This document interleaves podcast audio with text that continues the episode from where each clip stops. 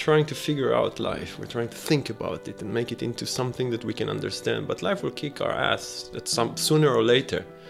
And I think the more we kind of accept that and embrace that and allowing ourselves to go to the unknown, discover who do I really want to be instead of what I've been told to be. It has a sense of adventure. There is a lot of unknown. There is a lot of um, fear slash excitement. This is Yaron Engler, and welcome to Chapters of My Life podcast. I want you to imagine your past life. right, where should I start? Imagine you need to write your life story in form of a book already. It's a challenge, right?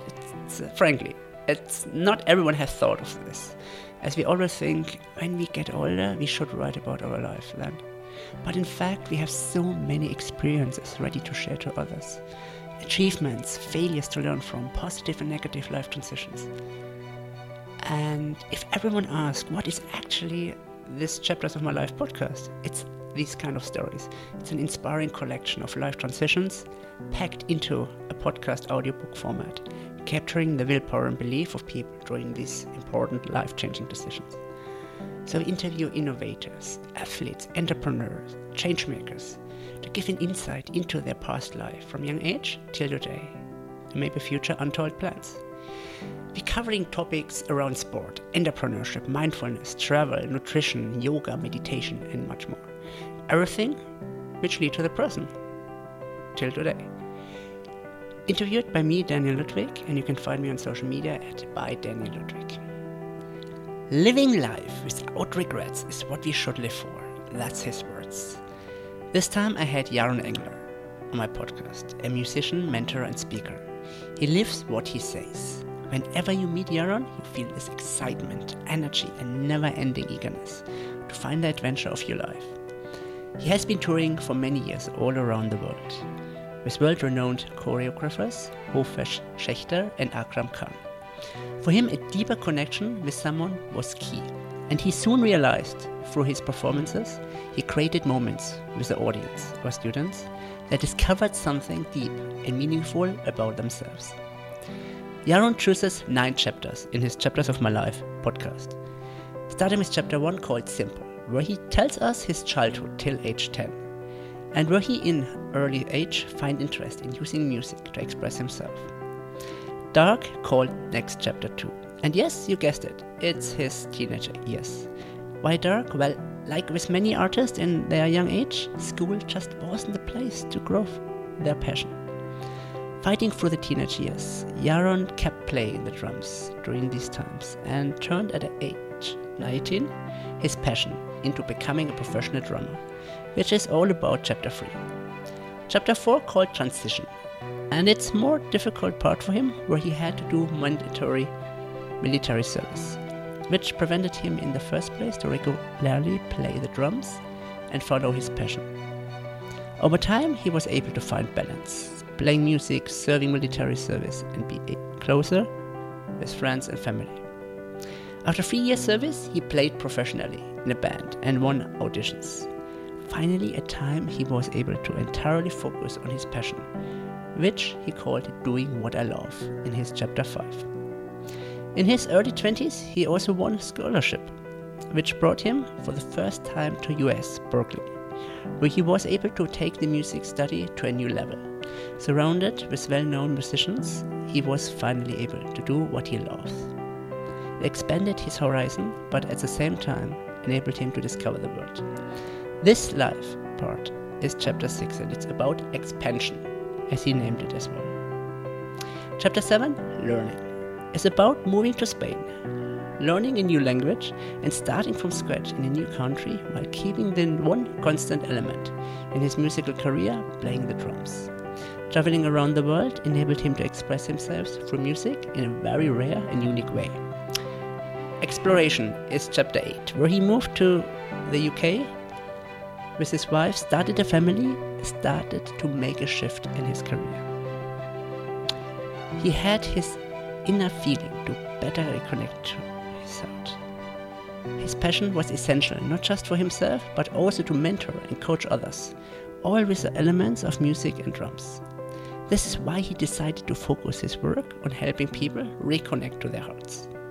His next chapter in his life 9 called Balance, where he aims to find a way to combine family with his two kids and his career, where music and drums never will be replaced. His motto till today lead with your heart and let your head follow, instead of leading with the head, living a life of regret in your heart. A truly inspiring and yes, a bit crazy, but in a good sense, musician and performer. Here we go, Yaron Engler, enjoy.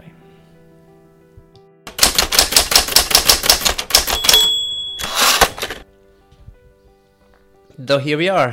Thanks, Yaron, for taking the time. My pleasure. It's Yaron. I gotta be honest. It's such a beautiful, beautiful landscape here in Lewes. You It live in, yeah, you live in the south of the UK. I live in heaven. You live actually- My, my wife and I keep saying to, to each other, we live in heaven every day. It's so beautiful. I, I love it. Love it. but actually down on down to earth on heaven. Yeah. Actually, not like you don't have that bird view. You actually live Yeah. down Yeah. to earth. It's beautiful here. So it took me like one hour to London, and uh, um, I think uh, we had this short few minutes conversation when you just picked me up from the train station, and you told me that living in the countryside for young kids, for young children, is something where so many don't experience. You don't connect to the nature. Um, and that kept me actually thinking. Um, and I mentioned that in the intro, what you you did in the past, etc. And I'm gonna we go into this now, but I want to actually highlight something, and I want to start the conversation in some uh, with a with a text you wrote long time ago. And it started with a keyword. It started with the word imagine, which I love when I talk about a specific topic, you know, with TEDx or them, uh, with the speakers, etc. You said once, imagine that you are in the middle of the ocean. Take yourself high up and think as if you are looking from the sky, high above, in the middle of the ocean to all the shores that you can reach. There are so many possibilities. If you don't stop for a moment to look from high up, all you see is water and water that go nowhere. Take yourself high enough for a second and decide which shore do you choose to land on? Which shore did you land on? Yeah. That's a great question. Um, It's called Lewes. are you talking about location? yeah? Location is an interesting one because the, this imagination part, I remember imagining a lot of. It's hard for me actually to connect it just to um, location because it was location and what I was doing. I always said that for me the the what always dictated what the where is. Okay. Yeah, it I was never attracted to a certain place and then went there and then decided what what I was going to do. It was always like, what is it that I want to do, and that took me to places. So, for, for example, it was very clear to me from the age of, as far as I remember, age of four, that drums is my thing. Yeah. So, being a teenager, it was clear to me back then. I lived in Israel, so it was clear to me that you know um, I'm going to move to Tel Aviv because that's where I'm going to become a drummer. So went to Tel Aviv, spent there, became started to be very successful as a drummer, and then there was the opportunity to go to Berklee. I got a scholarship to Berklee in, in the U.S. So oh, boom, found myself in, in Yeah. Berklee. Then uh, after Berklee, I had to make a decision: what do I do with my life now? Yeah. and the thing that pulled me then was this idea that I had with another um, friend of mine that I uh, we created a show back in Israel, which was very successful. And he was in Spain, so I thought, oh, maybe Spain is the next thing because we can create that even bigger. So I decided to move to Spain, which was a completely ridiculous idea because I didn't have a job, I didn't have a visa, I didn't have I didn't know a word in Spanish. Yeah. It was basically just I had this dream to create a company, so so I moved to Spain. And after that, um, I started to work with Hofe Shechter, who is a big choreographer here in the UK. So, and and I met my the woman who is currently my wife, and it was like, oh no, I need to move to London. So I moved to London, and So you follow, you literally, you're not being, you're not, you mentioned that also in another post actually online, you're not passive, you're active. you're not being told where you should go. You decide, right? You not react. Let's say you're not reacting to it. Um, Because the the person I know, we know each other for like I don't know six, seven years. Something from like that, Live yeah. Your Passion. yeah. Um, Live your legend. I Live think. Your Legend, Yeah. right? Live Your Legend uh, community in London. yeah. It was like 2011 ish, or Wow. 2010. Um, I know you as a very energetic person, like someone who is like live full with passion. Um, and you know, with that, and I, I, I remember you as a person who says, "Okay, let's do that." I have no idea what's going to happen in the end. I have no idea where to go, but let's do it, because the only thing in life where we will regret are the things we will not go do. Yeah. This kind of lifestyle. Yeah. Is that the lifestyle you always had? I want to go later a little bit into childhood and all in details, Yeah. but is that something? Is that the life where people know you as well? Or is it just my observation? Uh, probably. Probably, yeah. I think I lost a little bit of that mojo in the last five years, and I'm now reconnecting with it, if Yeah. I'm totally honest. But yeah, I was always following my heart. You know, there is something in my website which I, I say lead with your heart and let your head follow instead of leading with the head and live life of regret with your heart. Exactly. I, I really, really believe in that. Um, and you know, when you grow up, it's a bit difficult having kids, uh, responsibility, and all this stuff. That we can make it serious, or we can stay with the heart. I think I lost a little bit of the connection, um, and I noticed how it doesn't work for me.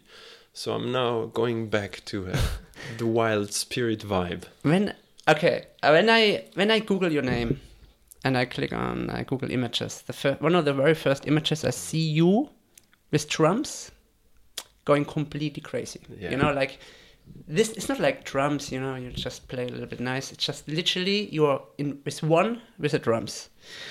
And just before we started the podcast, uh, you said, "Okay, how about we're gonna put the camera in the position that you see the drums?" And we are right now in the in your drumming room in your house. When I see that picture with the drums, I feel like you're completely disconnected from the outer world. You're completely in one. Would you say you're in a flow in that moment? Yeah. How many times do you play drums? Or what did you do? Did you play it frequently on a daily basis? I am now, yes, that's part of the thing. So in the Yeah. last five years, again, I kind of pushed it away. Now I am on a day, almost daily basis. I'm playing the drums. Um, I just booked a, a new recording session with my band after they left to record our third album. Um, I am I am bringing the drums back to the all the work that I do with people, the coaching and the workshops. So I'm bringing the drum back in because I pushed the drums away. Um, you know chapters so i guess it, it, it, it's a closure closure of a chapter and now yes the drums are very very active in my life Yeah. and it's it's part of the way i use it right now is is as, as meditation actually so do you did you play today already drums in the morning? no So what is your morning routine like? What did you do today in the morning?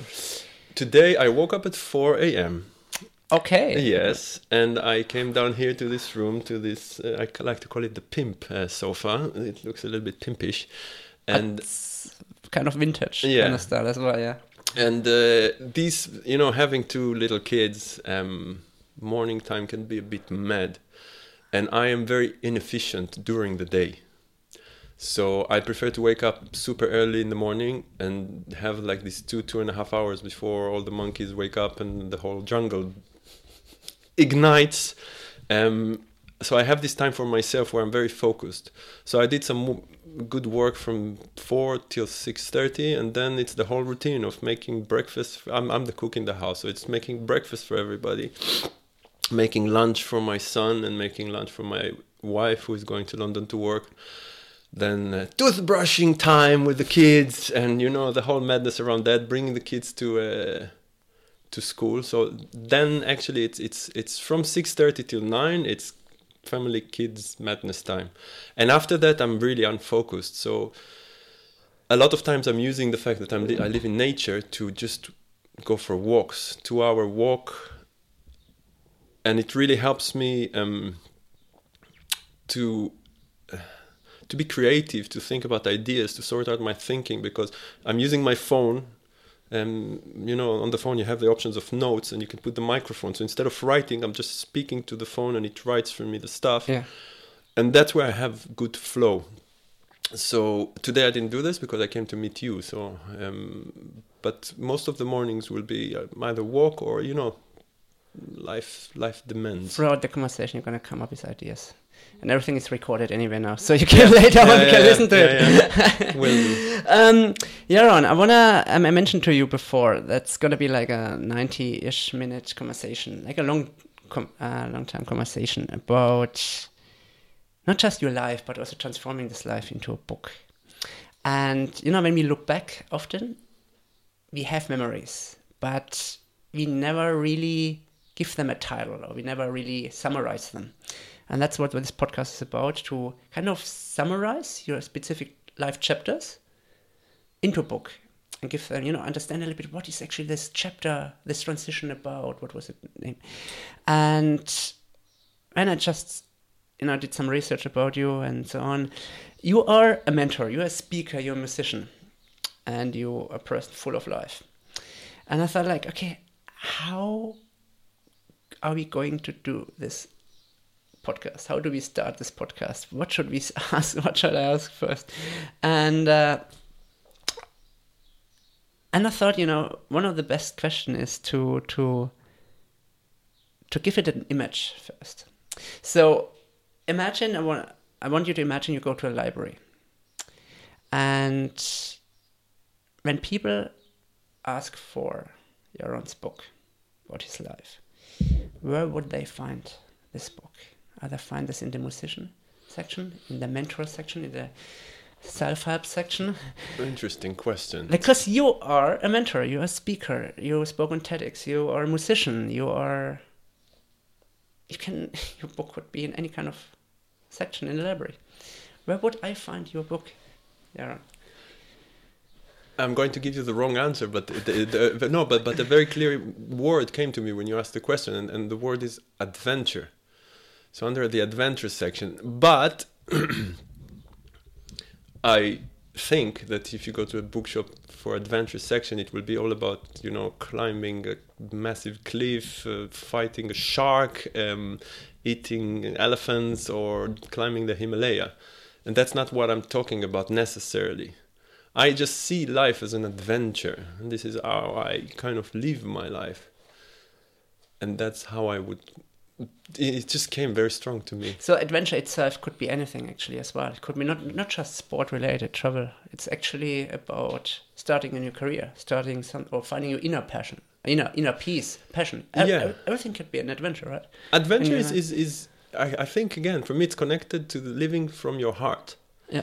Because you know a lot of us it's uh, you know we're trying to figure out life. We're trying to think about it and make it into something that we can understand. But life will kick our ass at some sooner or later.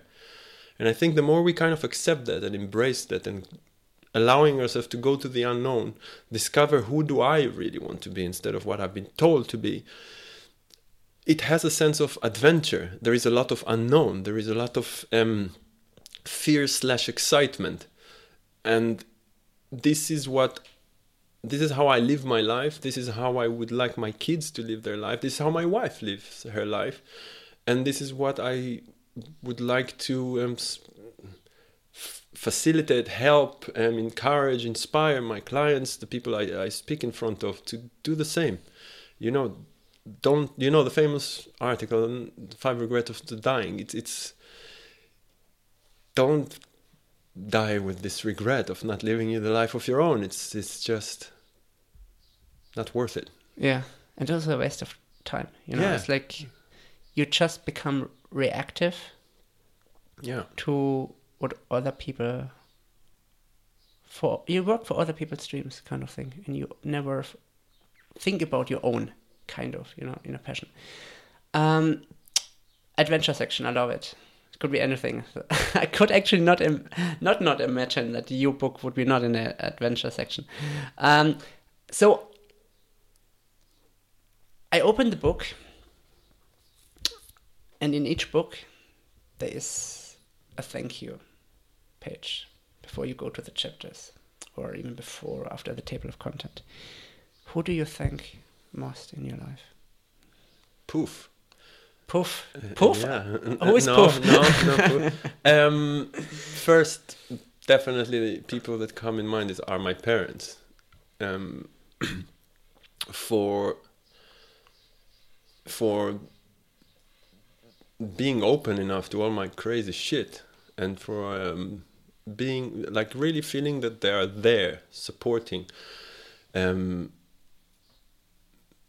in a in a way it was always very not very it's a funny one I, I feel that it was kind of a passive support it's not like they followed me everywhere and, and kind of asked me cons it was more like they just allowed me to to, to be and to, To, to yeah, that Which- didn't force you to do to No, be, be- Be, nothing. someone. Yeah. and and for example like I, I never had a curfew time to come back home I, I received a lot of trust from my parents you know a lot of my friends had to come back in a certain time my parents always told me no just come um, or smoking and all this kind of stuff. They told me like if you want to do it just tell us. We don't think it's right but just tell us if you want to smoke or drink. And kind of i think it just killed all the the rebel kind of so i never i never sm- i'm a fake musician. I never smoked. I never drank i don't drink. I don't because i didn't feel the need to kind of go against something. And that that support is is massive and it's still uh, today i feel this this um, support from them. So they are definitely um, um, they are going to be in the head of the things, which is quite funny because they they live their life completely the opposite way. My dad was an insurance salesman, Okay. and my mom was was a teacher. yeah. So for me, the first few days, I remember when I was early 20s, walking around Tel Aviv as a musician at 11 a.m. in the middle of the street, I felt blame Yeah. for being in the street in the middle of the day because I was like, fuck, I need to be in an office doing some job and I'm not. So yeah. there was a lot of stuff to deal with that. So my parents definitely. I'm going to fuck it up because I'm going to forget people, but you you stop me when you want. My sister definitely Yeah. um, her support, her love, her her ability to she, she can write amazingly, and I'm so happy that finally she is going for her career now. She's starting to use her writing skills Yeah. for her career, which is really beautiful because she is a genius. Yeah. So the way she sometimes writes things to me, and they, like, boom, I'm triggered to cry in a Is she second. helping you with like song texts or anything? Uh, no, sometimes, yeah, she helped me Yeah. with things. Um, but it's not so much um, that; it's more her the, the the trust and the love that I get from her is, is very meaningful. Um, my wife, of course, wins. That um, she claims that from the moment I uh, I entered her life, like I I shook everything and moved everything. Actually, she wrote for my 40th birthday. Um, uh, the most beautiful um what do you call it like wish for birthday really really powerful that like well like whoa fuck and she's there again dealing with me i'm intense Yeah. i'm intense and and uh, you know when you see me on stage and stuff it's it's nice it's fun ta ta ta but dealing with me at home can be sometimes also like fuck you know and she's there I mean, I know you as a as a very energetic person. Someone Yeah. was like, "Just go for it," you know. Just let's do it. That you also before just before we started the podcast, you said because you observed me a little bit going for the notes beforehand on the on the iPad. You said, "So what are the notes?" And, oh, I'm very curious. You know, what did you did you research about me? Let's do it. Yeah, Just yeah. let's do it. It's exciting. Yeah. Because that's for me, it's part of the adventure. The fact Yeah. that you, uh, I suddenly saw that you have something, and I tried to read, and you moved it so I don't see. And I asked, "What is it?" And you said you did some research. That makes me uncomfortable, in a good way, Yeah. which I like. You know, That's curiosity. I mean, I don't want to give you a script. I mean, in the end of the day, you know it. You should know your life. I hope so. Maybe I know something about you which you don't know. Reminder. So I was still in the thanks. Yeah. So my wife definitely, and for being also so strong, she's an amazingly strong woman.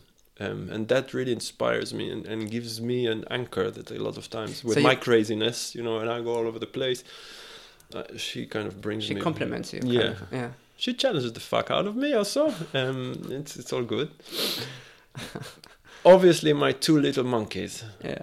the best the best teachers of my life every parent will say that i Yeah. assume you know they Do they inspire you with your uh, as being a musician? Do they inspire you in I don't know, for song texts writing, you know, No. young kids, young babies. Uh, it's just Not necessarily. that you change the style of songwriting, and playing music. No, no, but they do. They're an amazing reminder hmm of what's really important. They're an amazing reminder of of not giving a fuck, of just you know they want to do something. They just go go for it, you know, and and, and with no shame.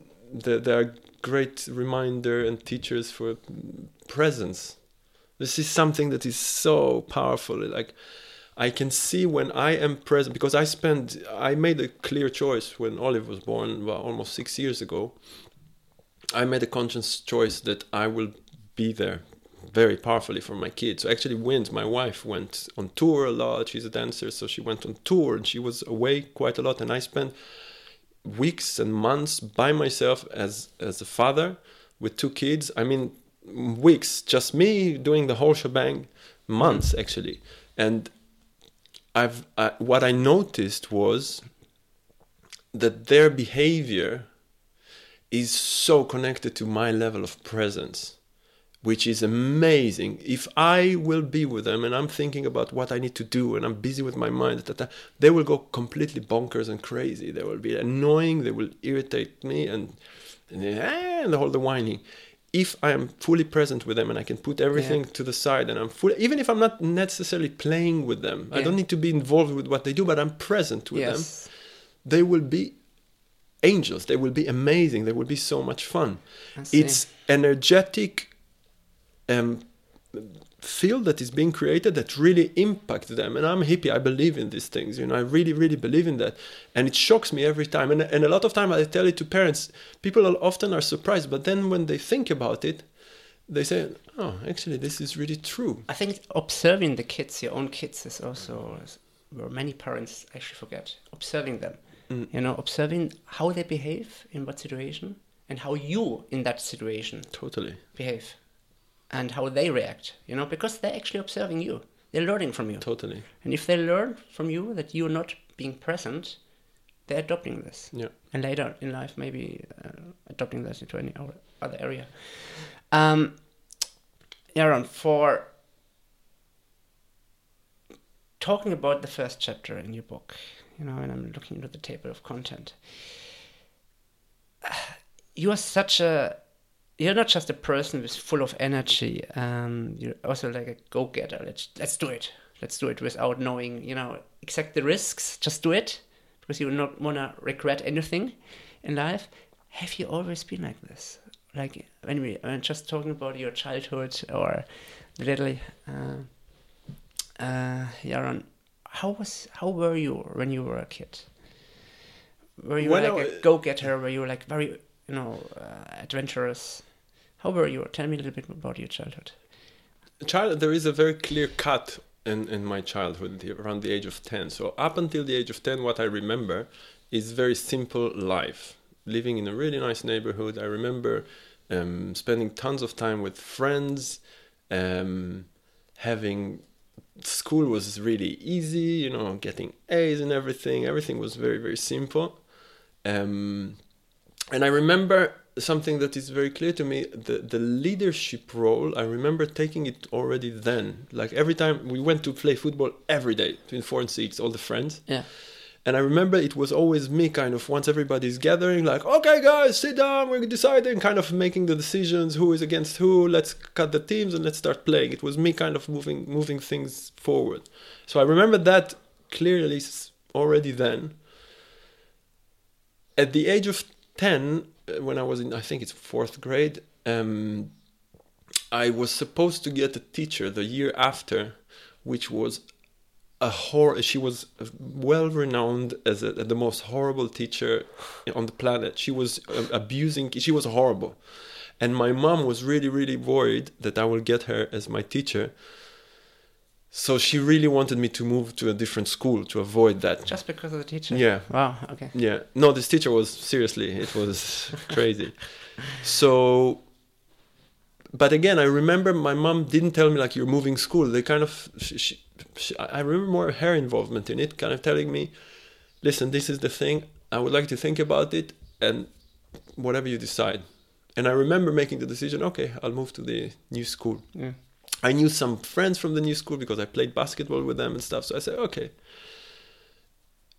And that move to that school is is big mark in my life because that yeah, that um changed everything Yeah. for me. So till the age of ten, till you like moved to the other school, how do you remember yourself? Um, you remember yourself as curious, trying to touch everything, jumping around, or very silent well, person? Or I was I was quite relaxed. I was because you mentioned simple life, it's, you said the very first thing you said it was a simple life. A simple life Yeah. is like basics. Very basics. You had Yeah, no was- stress, no. No, there was no stress. I was a happy kid. Um, um, What did you uh, do most? So, Football, you said. I played b- football, Yeah. and played basketball, um, hung out with friends, we were going to the beach a lot. You know, it was very simple life. Um, um, th- naive. Is Naive? naive in a way. Yeah, you know, Okay. everything is okay. You know, I didn't. Uh, my mom painted for me a very pink um, picture of life. Uh-huh. Um, I didn't see troubles back Okay. then. Um, so you pro- were protected yeah, in this. yeah, years, yeah. yeah. I do remember some stuff. You know, when when there were some issues with the family, my grandparents got sick, and so, so I remember the intensity of that, or or experiencing death of grandfather, grandmother. I do remember that, but that was kind of it's kind of part of life. It's not a traumatic experience for me. The cut at the age of ten was like. Yeah. And and before ten, um, or till ten, were you somehow interested already in the topics you were actually interested today? Dru- yeah, drums, drumming, drums, drums. from the age. As far as I remember, the age of four. I remember that's taking, very early. yeah, taking out pans and pots and, and playing all the time with. I remember with my cousin, and I remember my sister telling me that I, because I said I want to play drums. My sister Yeah. told me that she had a classmate who who had a few lessons, and he said that it's super hard, and she told me like don't go there because it's super super hard, and I was like okay, but it was always plugged into me. Drumming was completely crazy. Actually, that's a good story for my 13th birthday. Yeah. Because back then there was no YouTube, there was nothing, you know, drums for me. We had one channel on TV, which was also sometimes kind of, it was not 24 hours. It was Yeah. very, you know, it was very different. It's not that long, but it's like, I can say, ooh, when I was. So, um, Once upon a time. yeah. So I, I didn't have so much exposure. There was one program on TV. I remember every Thursday at 4 p.m. that there was a drummer, and I was like hooked on the drums. It was, for me, drums was like, if you think about the wildest thing you can imagine that you want, like having an island full of whatever, like I don't know what. This was what drums were for me. It was like this crazy things that I will never see, never touch, and I want it. Know? So for my third, when I was thirteenth, it's you know it's bar mitzvah. Um, my sister, as as a gift, took me to one of her classmates who had drums, and I really remember that day coming into his room and seeing for the first time in my life a drum set. It was. I re- you know when you have the angel like "Ah," and the, Yes. the music and that's how it And the felt like spotlight from the heaven. yeah exactly it was all there and it was it was like fuck I it was crazy for me and that was a very clear mark for me okay this is going to happen Yeah. so then i had to because my parents didn't really want me to get drums for i don't know why But you they- had from age four. You said from Yeah. age four you played, but you didn't. no i didn't play i didn't play i didn't play i was just Obs- I played obsessed. on pans and pots and Ah, stuff. okay, okay. Yeah, You at home, but I didn't So- have drums. From the age of 13, I started to kind of like, okay, I'm going for it. So, so the first drumsticks that I had were two sticks from a Chinese restaurant, the chopsticks. That's were my first sticks. And back then in, in it was the 80s, so we had these. I don't know if you had them in Germany, but maybe you're too young for this, also I don't know. But we had these. we had these aluminium bins uh, like a rubbish bin for kind of teenage rooms that was like a height of a seat and it was like around with a picture of whatever cool pictures and it had a cover Yeah, and a yeah, I pillow on you top. mean. Yeah, I know. I didn't have that, but yeah. yeah, know. so that was my symbol this this Yes. aluminium cover was my and then i had uh, keys and keys and or coins were my Yeah. my hi-hat and we had like diskettes you know for computer you, you remember these diskettes that were square i don't know if you remember this there were disc you know com- Cats. like a discs of computer the- of course, the compact disc. No, no, no, no, no. I uh, not, I, computer- I, I, yeah, yeah, of course. The, the, yeah, yeah. for I, they were square. yeah, yeah. I used to grow up with them. Yeah. I, used to grow up with them. Yeah, yeah. so I had a box of those, and But that was my snare drum. Oh, really? Yeah. Okay. And then I started kind of like to manipulate my way towards drum kit. So when I had a, the next birthday, I told my friends, "You have to buy me drumsticks for birthday. That will be a statement." Okay. And then it took some time until I was 15, 16. That's where I was like heavily pushing for But it. you did not have drums till the age of 13, but you created sounds. Yes, always. I always like with my mouth. I always exactly. drummed It's a on- yeah. different kind of uh, atmos, literally, sounds. Because when I just, you know, before the podcast, you know, we are currently sitting here on the table. We had the table was able to be can be extended. You said like, you know, when I extended the table, you said, "Oh, that's a great sound." Yeah, So everything which makes sound is for you some kind of I would not say call to action, but it's something like, wow, that's nice. It can be used for anything else. So Yeah. maybe this was in your childhood, you know, it's not necessarily just music in terms of like notes, it was more like creating. Creating I would not say no noise, but maybe creating sounds by yourself. Uh, Is that maybe something?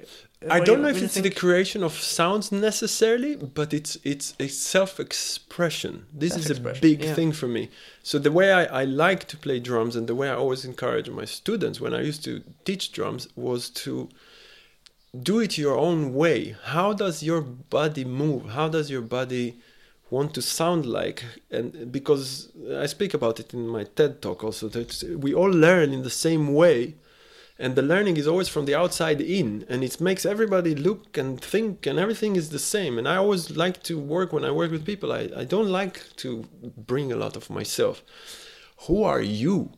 What do you want to create? What is your sound? What is your spirit? What is it that you want to get? So for me when i play drums a lot of times it's it's more as i said before it's more like meditation. I will sit on the drum and instead of trying to think in a different in a certain style or something like this i just allow my body to kind of move in a certain way that feels nice to me. Mm-hmm. And that is me.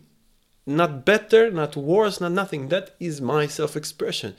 If i put like you know i give you later on to sit on the drums i'll tell you just just be comfortable Yeah. for a second. Just make yourself it's it's not rocket science. You just have a stick and you fucking bang on something. Yeah.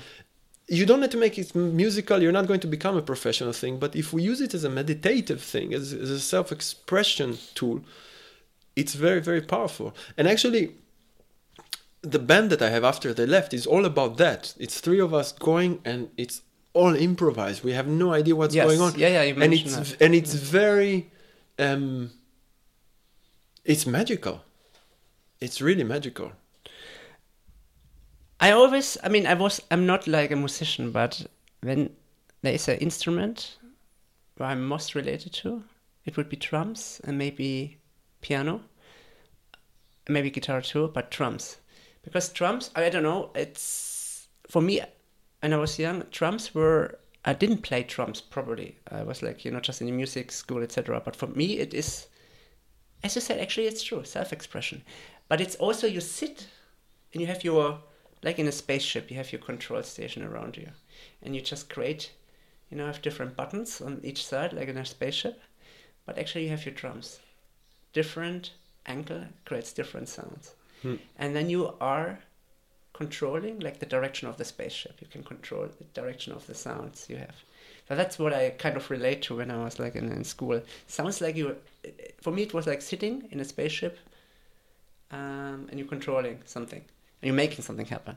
And that's something which i really love. Um, but when i currently see you right now when i saw pictures of you and i saw some videos as well of you playing and you said improvisation i feel like you are in flow. Mm. you are completely immersed. With uh, you with one with the drums in one flow. You completely forget everything around. I think this is always the way you play drums right? I wish. Yeah, Uh, i you- wish. It's not always or you, or you wanna lead to that. I think that's the aim of life. You know, to be in in that place of flow, not only with drums. You know, it's uh, when we have sex, when we cook, when we walk. I think to get into that place where you leave your mind, when you lose your mind, mm-hmm. and you just feel very, very connected. to whatever it is, to someone else, to you, to yourself, to being, to this is.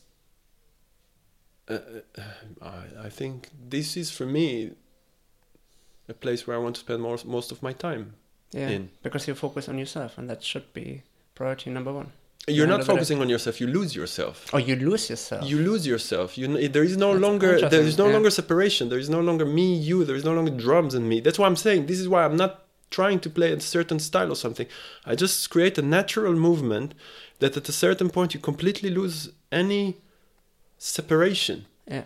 And when you create that with other musicians, this is why after they left the band is so important to me because somehow it happens it's really hard to find it with other people in such a pure way where everybody connects. And the three of us i don't know what happened. The first time we played it was like having the best sex ever with someone. That's how we felt after this session.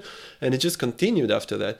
Every time we play it's just you can close your eyes and lose your mind lose your thoughts lose your body. There is no more you're just in a in a cloud. It's hard to explain. Even uh, how to explain yet I believe that everybody that listens to this knows the feeling, experienced it at least once in life. Yeah. Whether if you, when you have an orgasm where you suddenly if you think about orgasm for example, it's it's what is orgasm?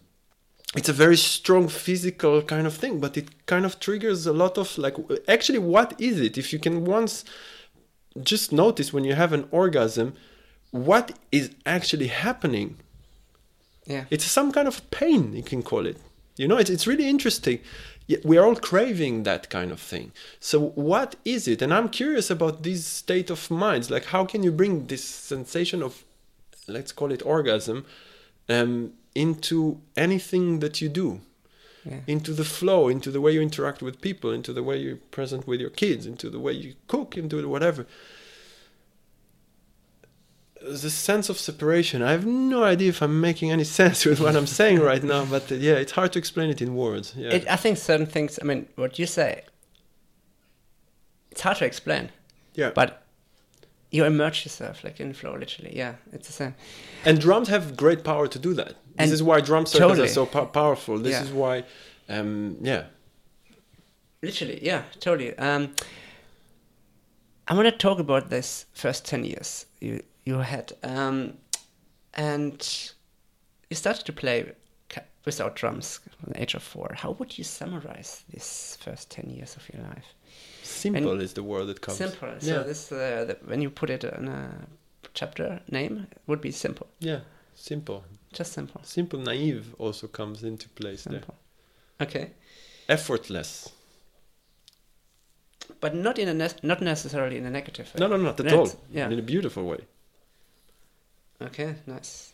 So you said that ten years is a transition where you got the teacher. well i didn't get Almost, almost, almost Yeah. got the teacher, and then you changed the location. Um, what changed since that time? So you you went to another school, Yeah, that was the change. I changed to another school, and but that, in the same uh, nearby where you lived. So yeah, you it didn't was have to far. And yeah, no, the, Yeah. uh, I went. It was just very clearly. It was just a school that was all about crazy discipline on things that I think. Again, for I, I, I respect the fact that some for some people it serves. For me, it was like completely against the way I like to live life, of this free self-expression stuff. It was very strict. Um, I remember like rules, for example. Even we had like 10 or 15 minutes to eat the lunch that we had and we had to have a, a, a cloth in the exact size and stuff like that. And i'm like fuck me man. And and i just remember it to be very strict. It's very blurry to me. I don't really remember. I just remember but from being a, a student of AAAA, no problem no problem no problem Yeah. to be the most horrific student having my parents every semester coming to to the to the um, school talking to the teacher and i remember every time the same conversation. Your son is very bright he's very intelligent but he's very lazy. And this tag of lazy stayed with me and it still has its impact on the way i act up until today. Um, But isn't that laziness related to um, not interested necessarily in the Yeah. subject, but more interested in other subjects you're really curious about, which the school cannot teach you? like about life, about I don't know, mindfulness, meditation. Yeah, well, that was not existing back then. Yeah, You know, exactly, I had so- to learn all the stuff. Yeah, the you were education missing system. something. Yeah, but back Or- then, you know, you're a ten-year-old kid that is being told you're lazy, so you're kind of okay. I'm lazy. I I have no idea how every semester in the end of the year I kind of was able to push my grades a little bit up to a six, seven to kind of survive the grades. Yeah. I don't remember that I did anything different. I didn't know how to learn. Nobody taught me how to learn. Nobody, like talking about mindfulness back then was completely, you know, who the fuck wanted to think about that? But for me, the education system, this is why I have a lot of charge around this system. Um, I'm still worried where sending my kids into this system. Um, I think uh, the name education system doesn't really fit. It's for me, at least my experience in school was like I would call it uh, memorizing things that some of them matter and some of them really don't matter system. This is what it was. I don't. I didn't feel a lot of education. Okay. Like n- nobody teaches us the important things. I I. And back then I got frustrated because I saw all my friends were able to remember what happened on the Yeah. 29th of October 1823 and, and all these calculations of math and stuff like how the fuck is this relevant to life? Yes. Nobody taught me how to relate better. Nobody taught me how to put a shelf straight on the wall. Nobody taught me how Mm. to open a saving account, which would be a little bit more um, effective and, and re- relevant to, to life. Essentials. Essentials you need Totally. in life. Totally. Yeah, facts, yeah. But I understand it's a system, and and for me it was really hard. It, like I really got, but again, I, I'm taking it as a gift because you know it Mm. was such a horrible time for me, and I kind of never recovered from Yeah. that.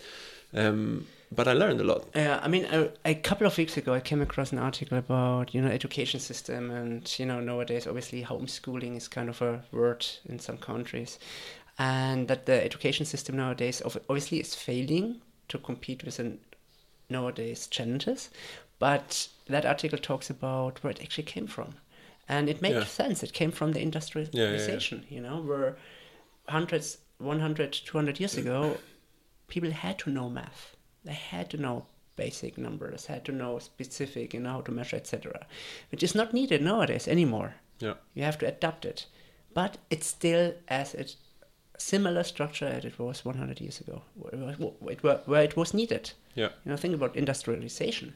You needed to calculate a triangle or certain things, uh, but the adaptation is missing, and Yeah. that's what the article article talked about the apt- adaptation. This up pivoting or adopting to change Hmm. has to happen more and more frequently in nowadays world. yeah. It is happening, but it doesn't catch up in the Yeah. right velocity. Yeah. So have you thought about um, when you just compare your like teens or after ten years old, this teenage age to compare with your kids right now?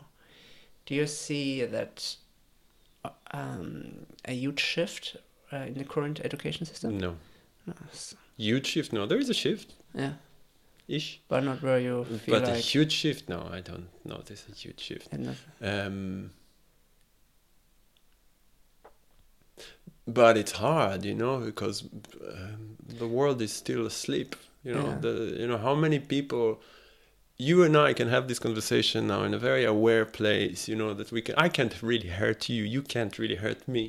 No, you ask me if there is anything I wouldn't talk about. Uh, no, uh, and you know, but the fact is that most people aren't there because we still live in the matrix where most people are completely plugged in. yeah, Um, so, how can I expect my kids to go to school where uh, 90 whatever? It's not an educated number but it's like calculated number but i assume that close to 100% people are still plugged in to the matrix. So i, I it's hard to to to expect the system to provide this openness to there will be this rare unique individual teacher that suddenly is like that and, it's then innovative it's amazing ideas. yeah Yeah. but it's individuals. in It's the end of the day. individuals, it's Yeah, individuals would just step out of the system and trying to yeah they cannot necessarily change the system, but they can maybe um, raise certain issues. totally and And and inspire others. and and uh, i think this is why teaching i think is is teaching not necessarily as a profession but the responsibility of teaching is is a huge one. You know like what you're doing with this podcast it's it's beautiful. You know it's so important that people that have the ability to influence better thinking better um, connection we need to do it not necessarily from a role of a teacher. You're not a teacher. You're doing something that is is educating is teaching and it's very very. Important I mean, I, I'm. I realize this because I, right now I work in the American University of Sharjah or in an entrepreneurship center, actually in the UAE. Um, when I actually teach students, I also work a lot with young students as well, and I talk about their business ideas, startups. You realize that many young people they not have thought about. Obviously, they can they not have that maturity, etc. But they not have thought about what they have experienced so far. You know, young students, the early twenties, mid twenties, they not have looked back in their teenage age to to see. Okay, hang on a second. I was always interested in this. Maybe I can relate to that, rather than following what's so in on YouTube. You know, just become someone else than becoming yourself. And that's what I realize also when I work with young people. It doesn't have to be like later sta- uh, when you get older, but looking back in your life, what you have done so far, where you're most interested in, and can relate that to what you want to do today, helps you. Yeah. Sorry, and that's actually that's uh, it's the same concept as this podcast. Sometimes we feel lost in the present, but why? Because we completely forgot to discon we for, we disconnected from what we're really passionate about. But how do we reconnect? When we look back in life, we see kind of a connecting path, and that leads to today. But we always think about the future problems or the past problems. But you know, the last past chapters they lead to you to the person who we are today. And hmm. that's actually the whole format of this. Totally, which is connected to what you read in the beginning, the ocean. You know, we really like to Yeah. deal with all the shit that is around us. Stop for a second, go up, Yeah. and look one second to either what you, you liked in the past, or maybe you'll find some kind of, of something new, and, and then decide this is where I'm going. Yeah. But we have to disconnect sometimes, and and which is again connected to what I spoke about. What is for me playing music and all this kind. It's, a, it's this disconnection from thought. It's disconnection from trying to figure things out and just connecting to the being. I don't like speaking about it because it sounds like a cliche, but it's very much that. Yeah. Mm. So, talking about your teenage age, um, you were in school, you started to proper play drums. You had your drums at age 13? No, let's 14? put a, the actual drum kit. I started to go to places and friends that had drum kit from the age of 13, 14. I, my first drum kit was somewhere around the 15, maybe 16, Okay. somewhere there. Around that age. How do you memorize these these times? Uh, being in the school, you mentioned about you know being told that you're lazy. So, did you find it very tough being in school, or do you say, okay, that was it's not my thing at all. I'm always like more interested in music and other other leisure activities.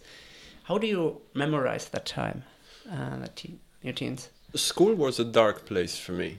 It was a place of being a failure, it was a place of being considered lazy. It was a place of confusion, not understanding what I'm supposed to do, and it kind of I know I'm supposed to get good grades, but I had no clue how to make it happen. Um, I remember having suicidal thoughts also in the in kind of in the end of the school and stuff. Um, that was school for uh, socially. I didn't have problem. I have a lot of friends. That was completely not a problem. It was just the the idea of learning in this system that again that I, I now I understand that I was taught things that are completely irrelevant. So it's just like what the fuck kind of thing. But back then Yeah. it was like, oh, this is what I need to know, but I just can't memorize it. I it just it was very frustrating.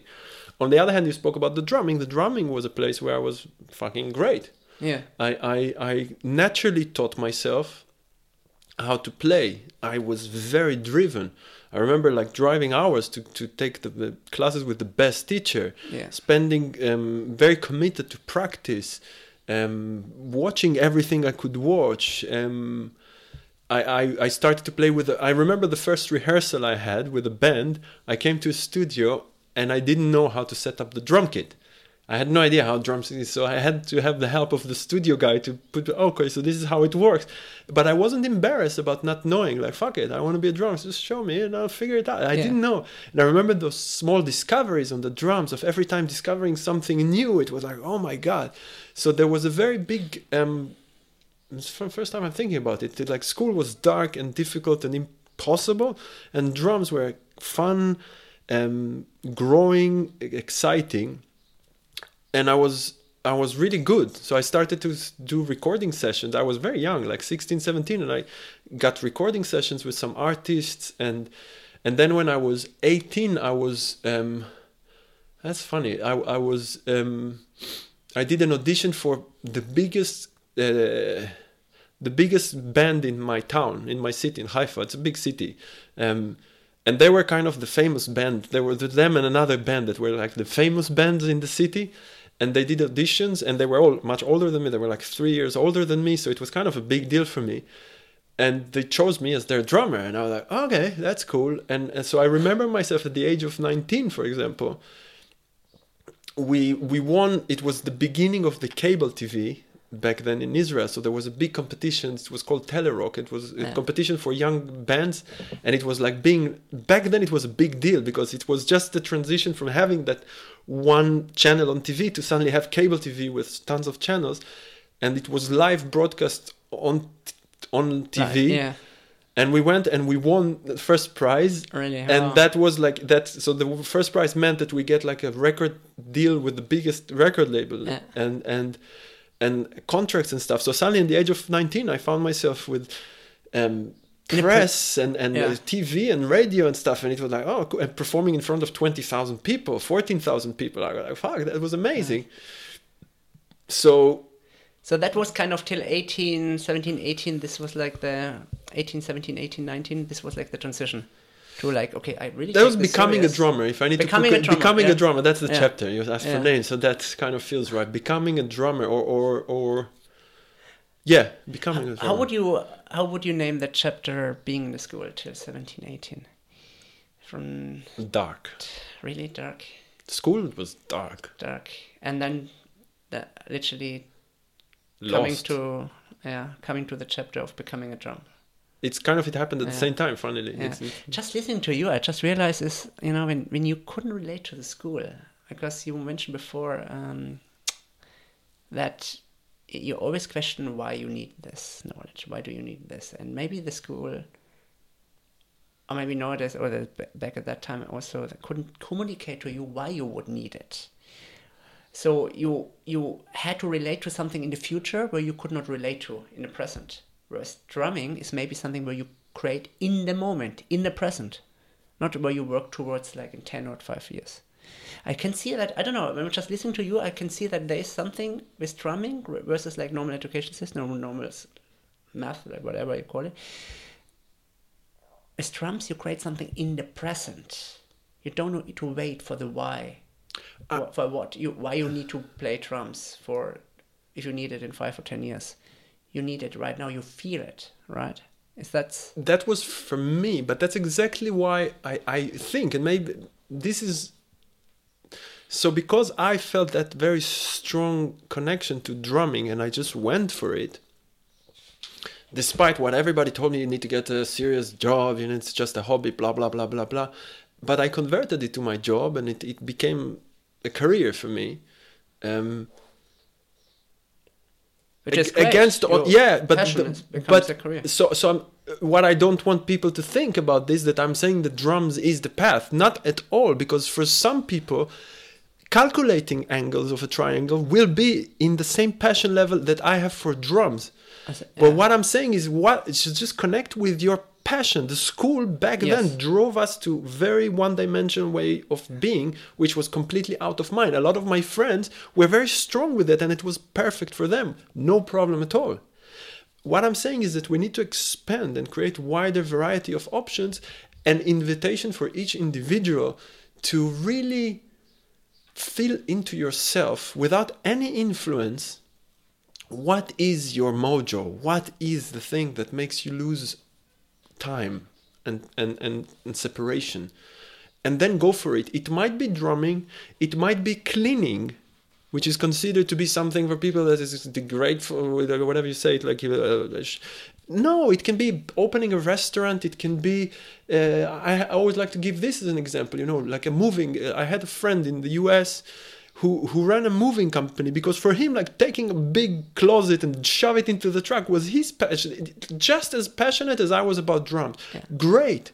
There is no right and wrong if you look inside, but if you look outside and you try to become a lawyer because it's respectful or it will bring you more money, you are heading towards unless you have that passion, you're heading towards shitty life and regret. And it's better to discover it much earlier than too late.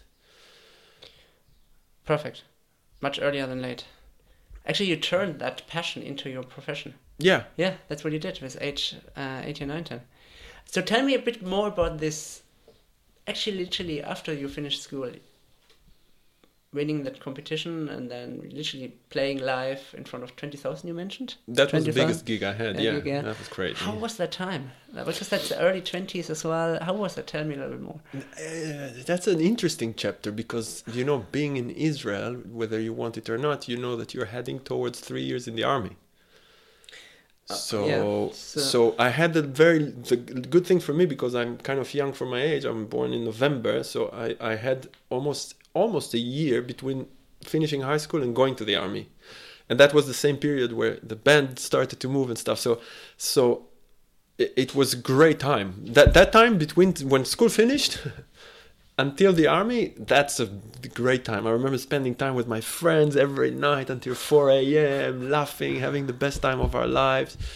Um, and the band went well but then I had to go to the army, and that's the beginning of another chapter because that was again putting myself in a place that I do not want to be there, feeling completely lost, completely no control over who you are, what mm. you do.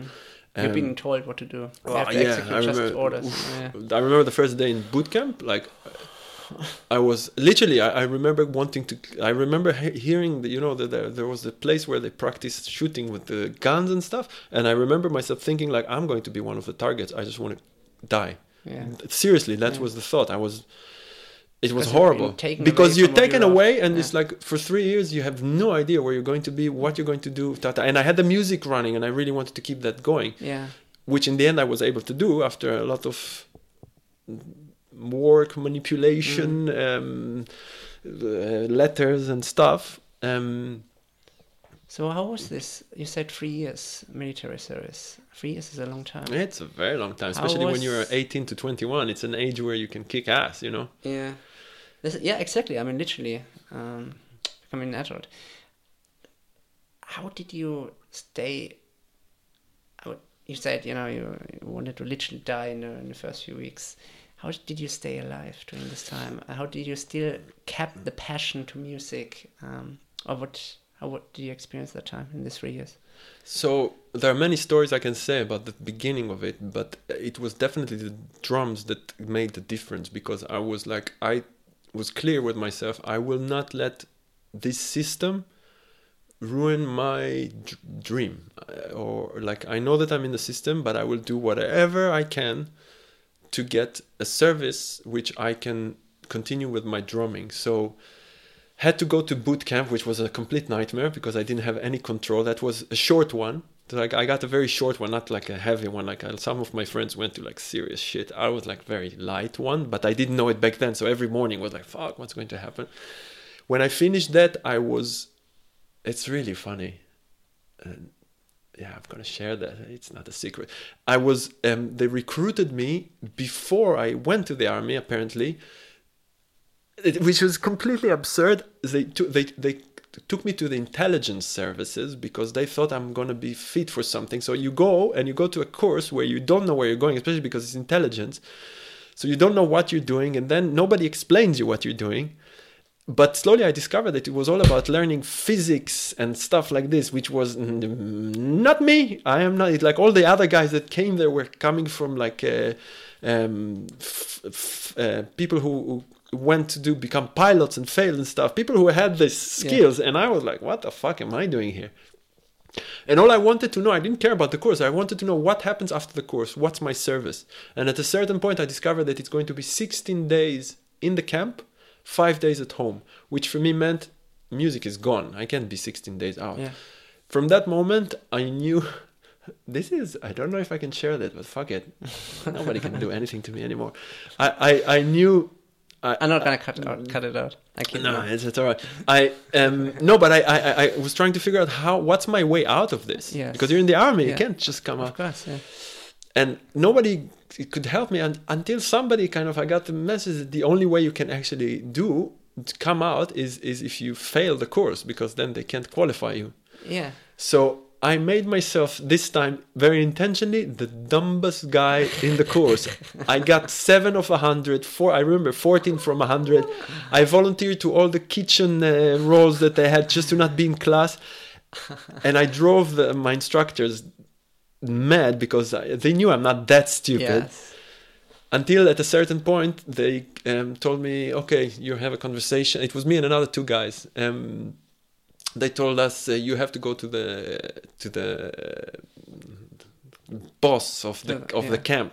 Just in the army when you're young and you have you don't have the, the whatever the status. Yeah. when you go to meet the like the big guys you're like scared. It's not like a school. It's it's it can be very scary so we go the three of us and we knew that we were going to be out of the course so we were super happy Excited. Yeah. yeah, so we're going waiting to the, next to the office of this guy, and then the first guy goes into the conversation, and he comes out after like 15 minutes crying like crazy, and I'm like, "Fuck." then I'm going next, getting in, and the, this guy, you know, it's the macho system kind of. The guy tells me, "You think you can manipulate us? You think that you act like dumb, ta ta ta." Here, I'm going to write you. You're going back to the main place where they decide where you go, Yeah. and I'm going to write them. You you have a recommendation for me not to serve close to home, to have as much as you possible time away, ta ta ta. And I'm like, fuck, fuck, fuck. And I come out and I don't know what to do. I'm going back to the main camp where they decide where I'm going. And then they gave me this this chart to decide, okay, choose which course do you want from these. And it's all like army names. You have no idea what it means. Yeah. But one name made I don't know why I, I kind of thought I think this is kind of more like an office kind of stuff. Mm-hmm. So I decided I'm going for that. So the least painful. Yeah. option, So I chose this course and then I had to go and register there, blah blah blah. They told me go go out and come back on Monday. I came back on Monday. Then I was trying to figure out, okay, so what's this course about? And then I was told that basically I'm going to be not uh, I'm going to be doing office work but with the combat units that go to do the crazy shit. So I won't be fighting Yes, necessarily, yes. but I will have to be there. And that was uh, so oh, I was trying to find my way. Never mind, I make it short. But in the end, I discovered that there is a role that I can take, Yes. which will be much more home based and stuff. So then I started to get letters from the record label company, from producers, ta ta ta, to show them here. I'm and I acted also. That I told them that I'm very stressed and ta ta ta ta ta. And in the end, after it took about half a year, I managed to get uh, an office job, which was with a car about 15 minutes from my parents' home. So I spent the two and a half years um, coming back, basically doing kind of a nine to five job. yeah. Um, sometimes staying weekends quite often, but it meant that every evening I could go and do the music. So I Yeah. continued to play, and I got a special certificate from the army saying that I'm allowed to go Yes. because as a soldier you're not allowed to go on TV and stuff. I got a special permit to to be interviewed and to be on TV, which was great. So, um, But you did that in the first half, uh, uh, first half a year. You know, you tried to find a position where you're yeah, close it was to home. it was a big imagine, struggle. imagine many. You know, they don't. They're not like that. You know, they're not gonna fight for what they're really. I mean, because you you, you Because- knew you knew that you, exactly. you knew that you're not gonna want this. You knew, you knew that you wanted to be closer. and I knew home. what I wanted. Yes, and you, exactly what you wanted to do actually, really, uh, with, with with music and everything else. So you wanted to be not just rescue that, you wanted to keep it alive. Yes. And but it's interesting, you know, you did it in the first six months. You know, many actually just do certain things what they've been told for three years, and then they continue whatever, and then they realize, oh, hang on, it's too late, or something got missed. It's, and it's it's maybe happened in the right time because you were in the middle. You know, you started already Yeah. two, two, one, that two definitely years, helped. Yeah. and then you knew already this is something you're really passionate about. Hmm. You want to keep it alive. But that's what I'm saying. See, that's why I always like to work with people. Like, what are you passionate about? Because then you see that you can feel alive. Yeah. And, that's- even if yeah. it's complete, if it doesn't make compl- uh, any sense, because being a drummer, you know, if you, it's not doesn't make a lot of sense. It's not like I have had easy life, and it's, it's a very challenging thing to to do. But if you want it and if you love it, it you'll make it happen. I love that. Nice quote. Yeah.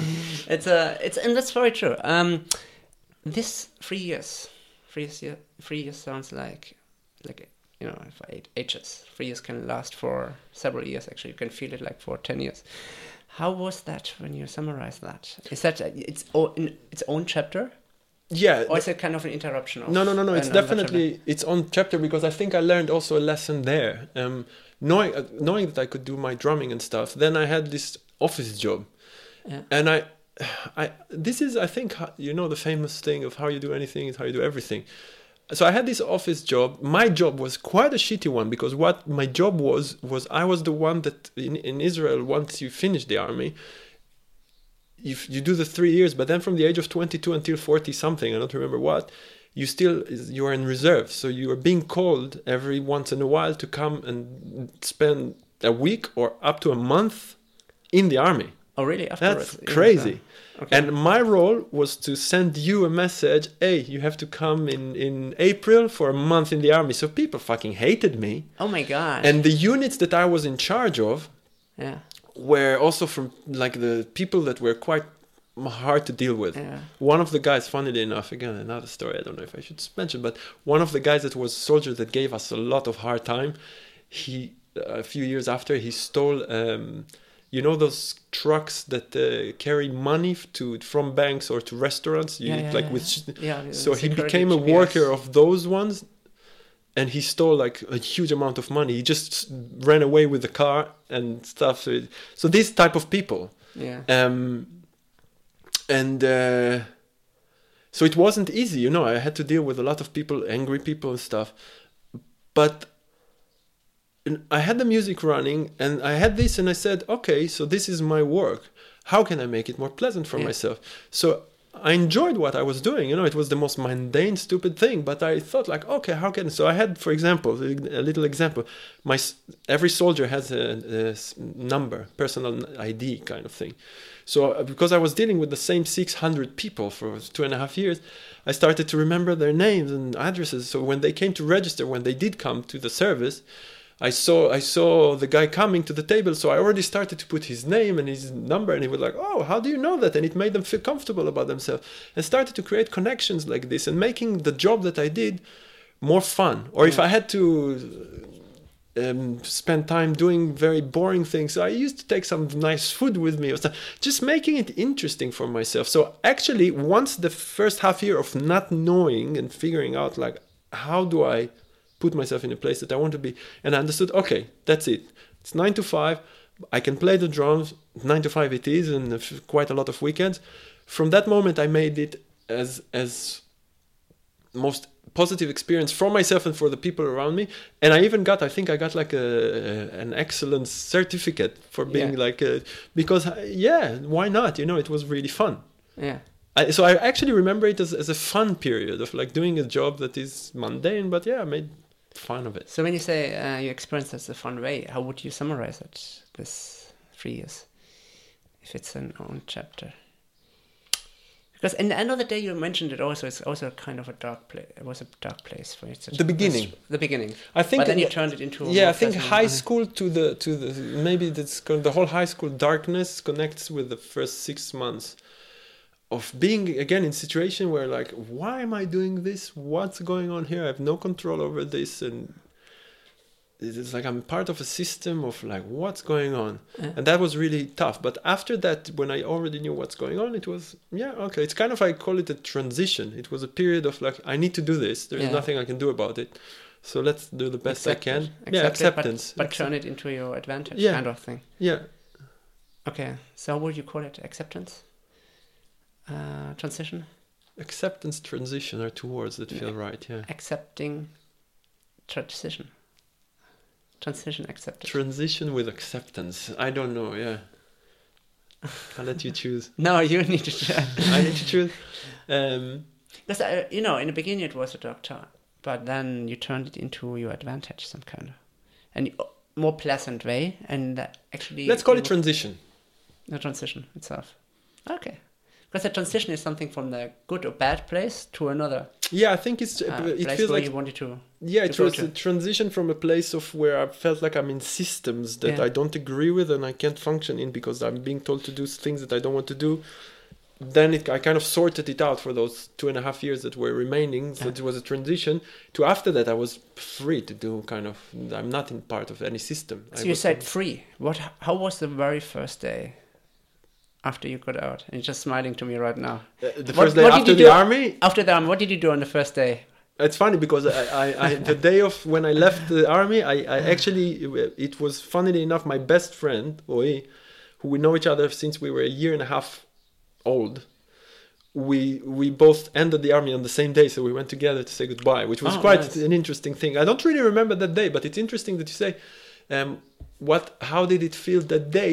The day that you, something very clear that came to my mind was the day that I moved to Tel Aviv, which was a few months after, Mm-hmm. because I was back in Haifa in my parents' house, and then I made a decision. I'm moving to Tel Aviv because this is if I want to be a musician, that's the place to be. And I remember renting a flat in Tel Aviv by myself, and I remember my my sister's back then husband helping me move all the stuff on a Saturday evening.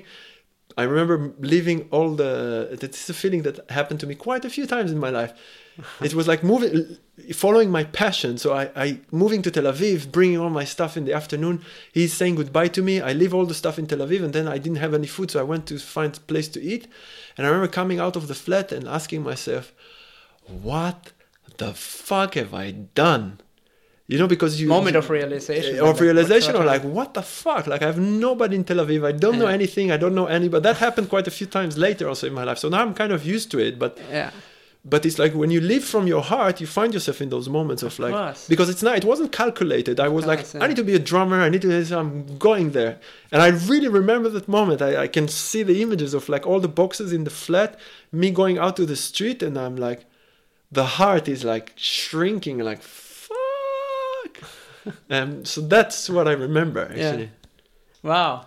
I mean, this this moments of realization are the moments where you realize not that not just that you're brave, but that actually you just did it. You just did it without thinking. I don't And think there's a lot of connection to bravery in those moments. There's the question of like, Oh, what a fucking idiot am I? This is the, the bravery. Sorry, the bravery realization comes maybe Yeah. later, hopefully. Um, so you moved to Tel Aviv. Yeah, Uh, what age were you? twenty-one ish. 21. So how were your 20s? So you moved to the biggest city in Israel. Um, how was your time there? Well, there are two chapters in the twenties. I think the And first okay. chapter is fucking hell. Are we going to go through the whole thing? Man, it's like You have to I'm enjoying it. it. Yeah, okay. um, Gonna be a tour organization. um, I don't know if it's interesting for anybody, but I'll go for it. You can. we cut might do a second podcast afterwards. We'll Yeah. like in depth kind of chapter two special edition.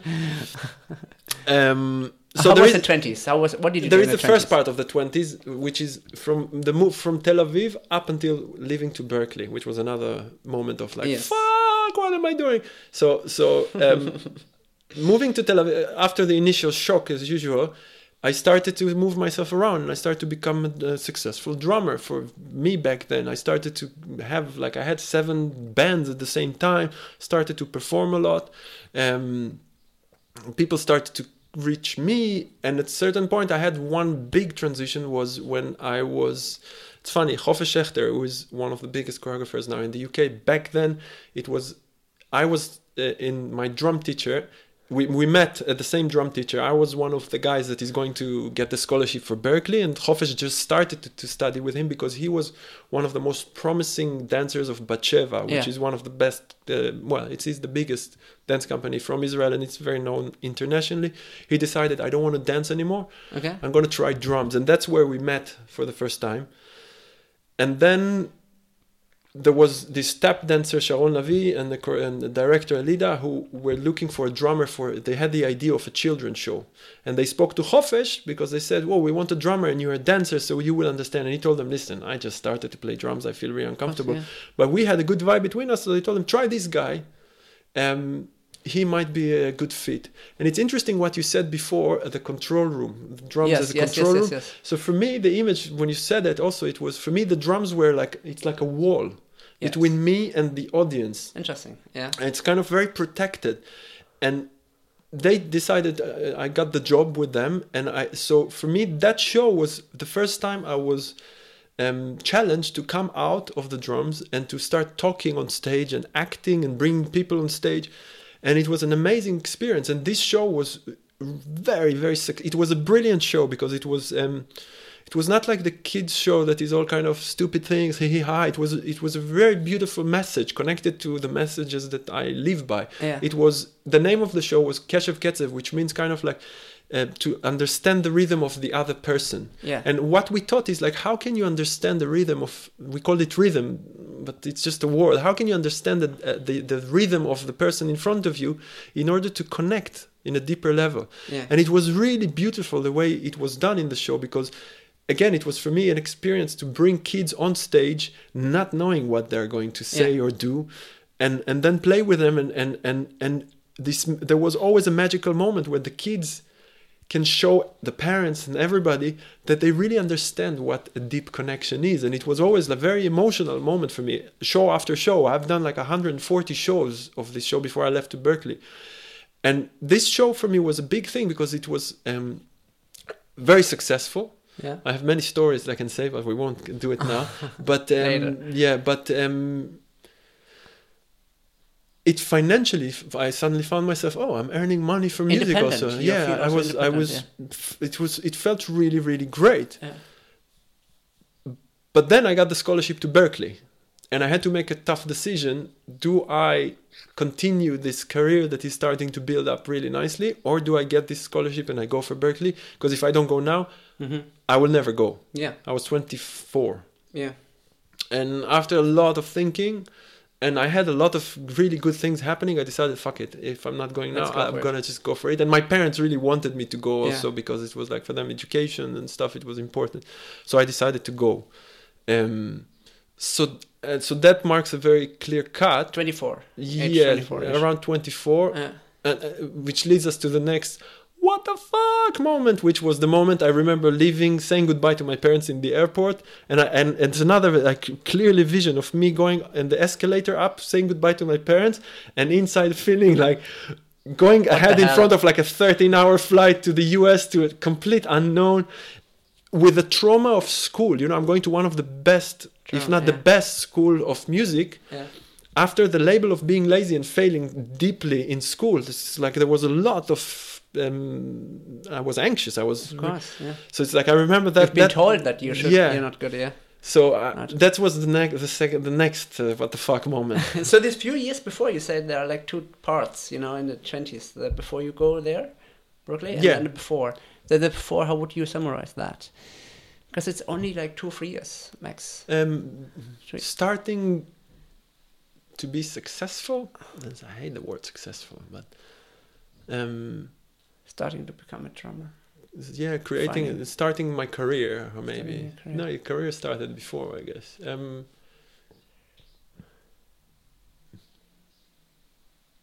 Thinking about um, doing what i love doing what you love. Just doing what you love. That's I love that. yeah And you know, I just had this image of like, you know, when you have a free range chicken, like literally you came out of the military service, you're just a free range, you're just Yeah. able to do what you want to do.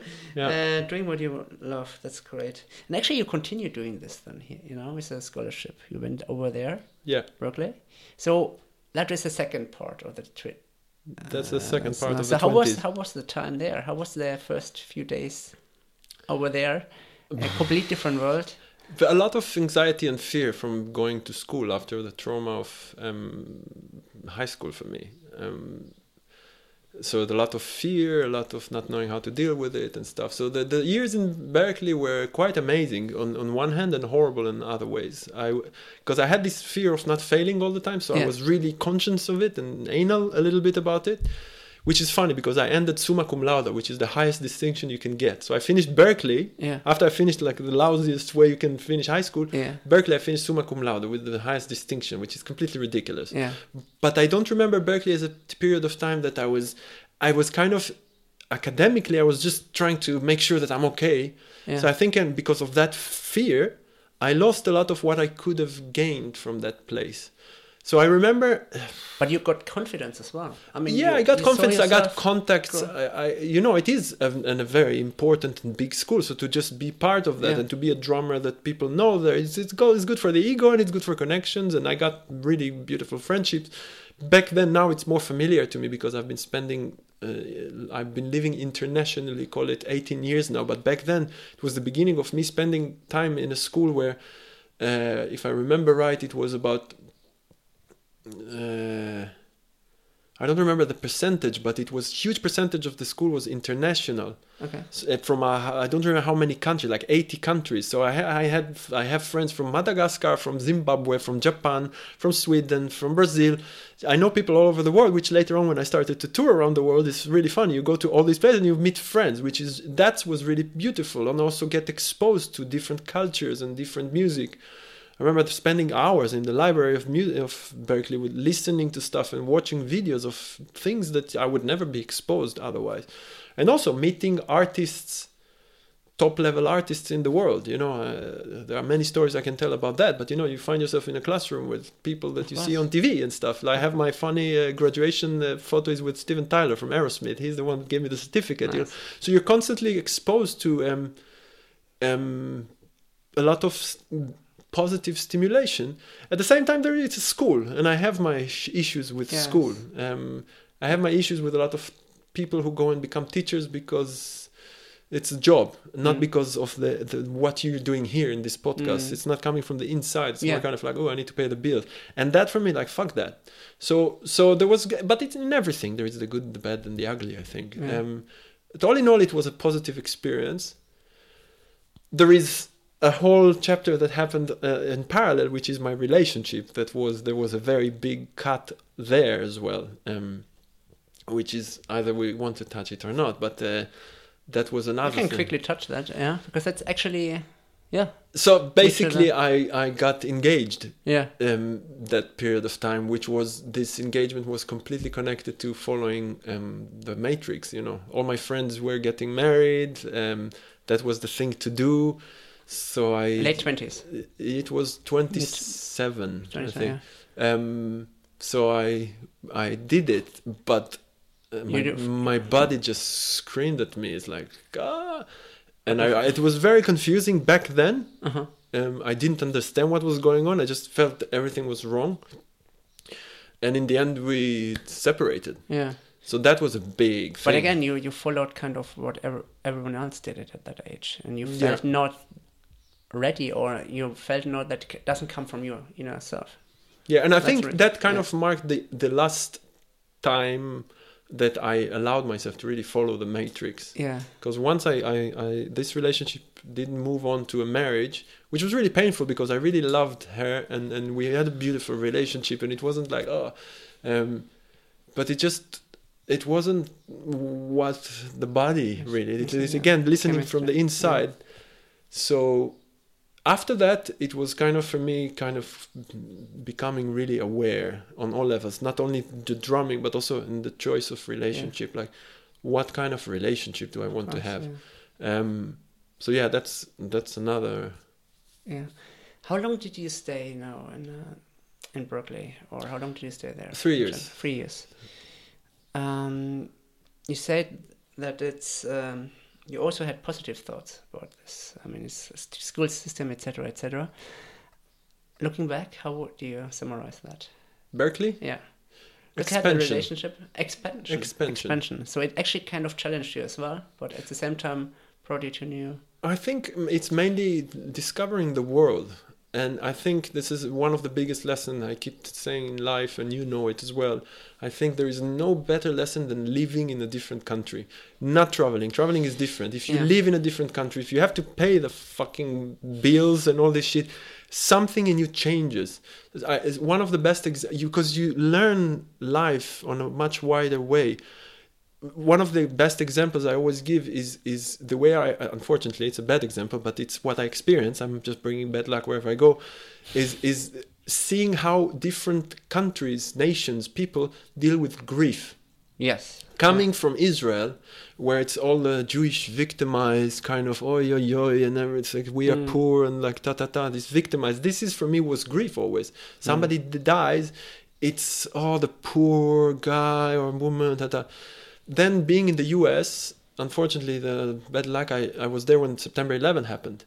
And then seeing the American version, which really surprised me because I was like, oh, the poor guys. No, for um, the American people, it was like the heroes. Yes. And you see pictures of the people who died with trumpet music, and they're like, whoa, this is strange. And then, as I say, I'm bringing bad luck wherever I want. That's the next chapter we're going to get to. If we're going there, it's Spain, moving to Spain. Yeah. And then the, the bomb in Madrid happened. Yeah, I mean, living abroad is it's a it's it's. I mean, for for me, I, I live abroad for almost for the last eight nine years.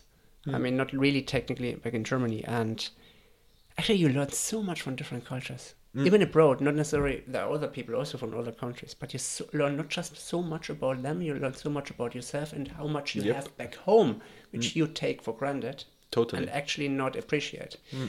And that's sometimes we only realize when we live abroad. And honestly, it's about learning. Always learning from others abroad. You can we, actually we can learn so much just going away from this narrow mind that we know it all better, our nation, whatever it is. Yeah. Just God, we can learn so much from others, and vice versa as well, obviously. But it's it's you know it's not like narrow-minded mindset. Do you And find it is- also coming back to that it's challenging sometimes to develop conversations with people from your, you know, from where you come from? Yeah, I mean, I was last week back home uh, in my hometown, uh, which I wasn't there for five, six years actually, and I don't know. It's just you know I question myself always like, where is home? You know, there's this famous TED talk, "Where is Good home?" question. and and that person I forgot his name, and he said, you know, home is where your friends are or people where you can most relate to, and it's not a t- geographic kind of location.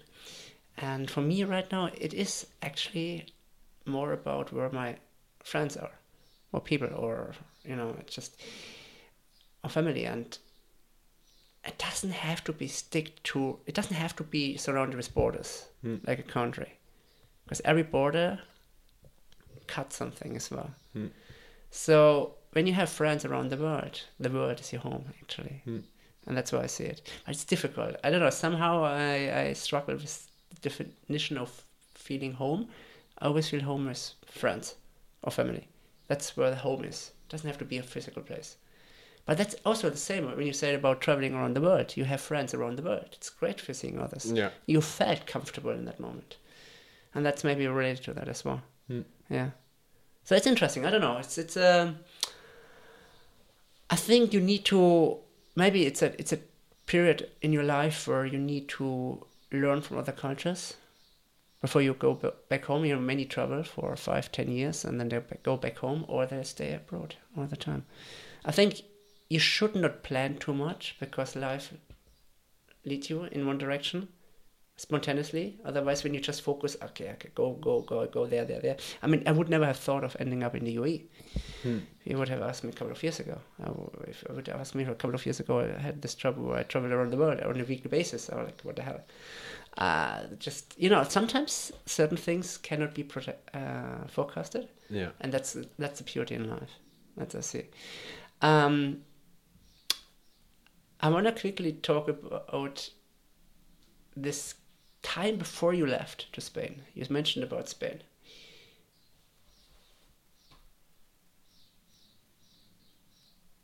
The or actually at the time where you did you miss something back in, in the US when you moved to Spain? Did you feel like okay, I left something behind? No, in the US, no. It was very clear cut for me. I had three decisions to make: either stay in the US, move back to Israel, or go Yeah. to Spain. The US very clearly was not an option. I didn't feel the need to. Yeah, it wasn't attractive for me. I Yeah. kind of was happy to move on. Going back to Israel was um, an exciting thought because a lot of things happened already there. I knew people; it was an Yeah. easy landing. But I don't really work with making sense. It was just yeah. I thought like, oh, Spain is an opportunity to create this crazy thing that I want to create that makes me really So how- excited. How, long did you stay in Spain, or how many? Five years, Five four years. and a half, five years. Where about?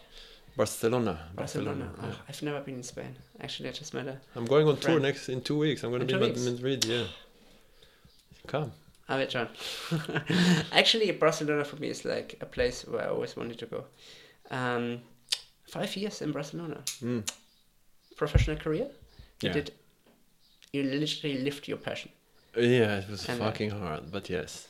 But you moved as well from from. I mean, your base was in Barcelona, but you traveled a lot during that time. Um, in the beginning, not so much. Yeah. Um, but then when Hofesh, which I spoke about before, when we met in Israel, he, he while I was in the US, he moved to, to London Yeah. and he started his dance career. And really quickly, he became like a superstar. So I, when he started to have his choreographers, he constantly called me from Barcelona to do small jobs with him and stuff. He always told me like, whatever I do, I need you to be there as a drummer. So it started like once a year, then twice, three times a year, Yeah. and then it became like every month until it's a, at a certain point. If I remember right, I think I flew a few times, twice a week to to London Okay. because he became bigger and bigger and bigger and bigger and the project in barcelona was such a big struggle and i kind of lost faith in it at some point Okay. so it's kind of like whoop, there was a transitions there the transition there which another moment of uh, realization of like fuck that's it i need to move to london that's another moment of, Yeah. of clarity that i remember exactly sitting in front of who is my current wife making the decision that's it i'm changing i'm basically erasing the life that i have And starting. and starting a whole new one like literally everything yeah. business girlfriend country job everything But your passion, you kept the passion always always. That's Which is crazy most because- constant. And it's it's crazy because you're hurting people and that's Yeah. something that is hard to digest you know i have people that probably still quite hate me um, Yeah. and i wish i can have a conversation one day and Yeah. uh, but sometimes you have to make things that you know um, are not very uh, popular So this five years in Spain, um, you obviously focused entirely on your career. How did you memorize that time? Do you see that it's a it's a it's a chapter by itself, or is it was totally. is it still part of the expansion we No, had that before, was- and it just goes over to UK as well afterwards? that's a chapter by itself because there was so much to learn there. You know literally i came to spain not knowing a word in spanish. I had to learn a whole language because in spain if you don't know english you're you can manage if you have friends and stuff but going to the bank and doing stuff you, you really need to. Yeah, so the first year not being able to communicate was really tough um, but but now having spanish i think my spanish level and english is the same really, which is amazing to have? Okay, so so it was really tough, but you go through it and then you learn. are you a learner? Like, do you learn languages easier than when you live in the country where it's Totally. I I'm I'm like a kid. Yeah. I, I don't believe it. I I didn't. I went just because you're supposed to to a few lessons of Spanish. I didn't get Yeah. any of that. I learned like a kid. I'm, I'm musically. I remember sitting in rehearsals in the beginning, Yeah. and just one of the first words that I learned was otra vez, which means again, because sitting in rehearsal, that's what you hear. All right, let's do it again and again. And so yeah, otra Yes. vez, otra vez, and that was the first word. And and I remember days of sitting from ten o'clock in the morning until four, five, six p.m. in a rehearsal, listening like a child and getting the connections of words and and concentrating. And I remember walking with my friends in the end of the day at 7 p.m. in the street, and I told them, "Do not speak to me. I'm my hard disk is full capacity. I cannot hear anything. Just needed to disconnect." But it took about a year, and I had an exchange with one of the dancers. She was really good in in English, so she taught me Spanish, and I taught her rhythms. We had an exchange. So she worked with me, and I remember focusing on the verbs Yeah, because I knew that the words I will get, if you have the verb, you have a lot of idea. You walk, so you understand that someone is walking somewhere, and you can make the connection of the word. That was Yeah. for me a very. So I just learned verbs, verbs, verbs, verbs, past, simple past, simple future, and present. And then, just like my kids are learning now, I can really hear it in them. They, they, so now my kids are saying every word. My my little one, he puts the ed in the end of. So I um, I- bought. He would say I boughted because that's how he, he understand that ed is the sound of pass so he will Yeah. just and he will slowly then clear it Yes. so that's how i learned spanish You learn and I remember yeah. very clearly the first phone conversation that I had with someone who is not a friend on the phone. It was a printing company that I became very good friends with them because I remember that feeling of hanging out the phone after my first Spanish conversation. I remember the first book I read in Spanish. Um, and it was really, really beautiful, um, hard. But so it was the Spanish, it was also creating a business, you know. Um, the, there's a all the completely different language, a different culture as well. Which It's a very yeah, different culture. Exciting to Yeah. discover that as well. And Barcelona Yeah. is different culture to Spanish. They they are not Spanish, and you learn the whole thing about Catalan and Spanish, which came to the news very strongly now. But I, because beginning you see everything in Catalan and Spanish, I didn't know the difference in the beginning. Yeah. So now I also in Catalan I know very well. If you speak to me in Catalan, I understand most of it. I can Yeah. speak a little bit. It's a more difficult language to Yeah. pronounce. Um, Yeah, you mentioned in the beginning learning. You mentioned the word learning. Is that like the time, this five years in Spain, where you said this is learning? it's You learned yeah, there was a lot of learning there. Not just from the language side of things, but no, also no, no, career-wise. yeah, obviously. yeah. Because it's also it's funny, but it's a very it, it's it's supposed to be a much closer culture to the Israeli one, Yeah, but it's actually not. So it was a very different culture for me to adjust into, yeah, which I I didn't fit in. You know, the whole, for example, meal times that you eat lunch at three o'clock and yeah. dinner yeah, at and ten p.m. yeah, yeah. It like- drove me nuts, and the whole thing of the the ease, you know, when you say let's meet at four, and then people come at four twenty, super relaxed, and everything is okay. It drove me nuts. You're German, you know. I I'm mean, I. I used to live with Spanish, Italians, and Brazilians in. London. I'm like, I need my dinner at seven, Yeah. eight latest. they not even started yet cooking. I'm like, what the hell? I'm going to bed now when you're starting to eat. It's very different. But it's great to adapt, you know. You live in another culture. Why are you sticking so much to what you always have done? Why are you not living a different life? Mm. You know, I, I like to live a complete different life in a different culture. And that's why always the same. Why? I think you have to try, and then you Yeah, adopt what suits you. Exactly. You know. Um, yeah. Um, would you say what? How would you call this five years? Is it like learning? Because you emphasized that in the beginning.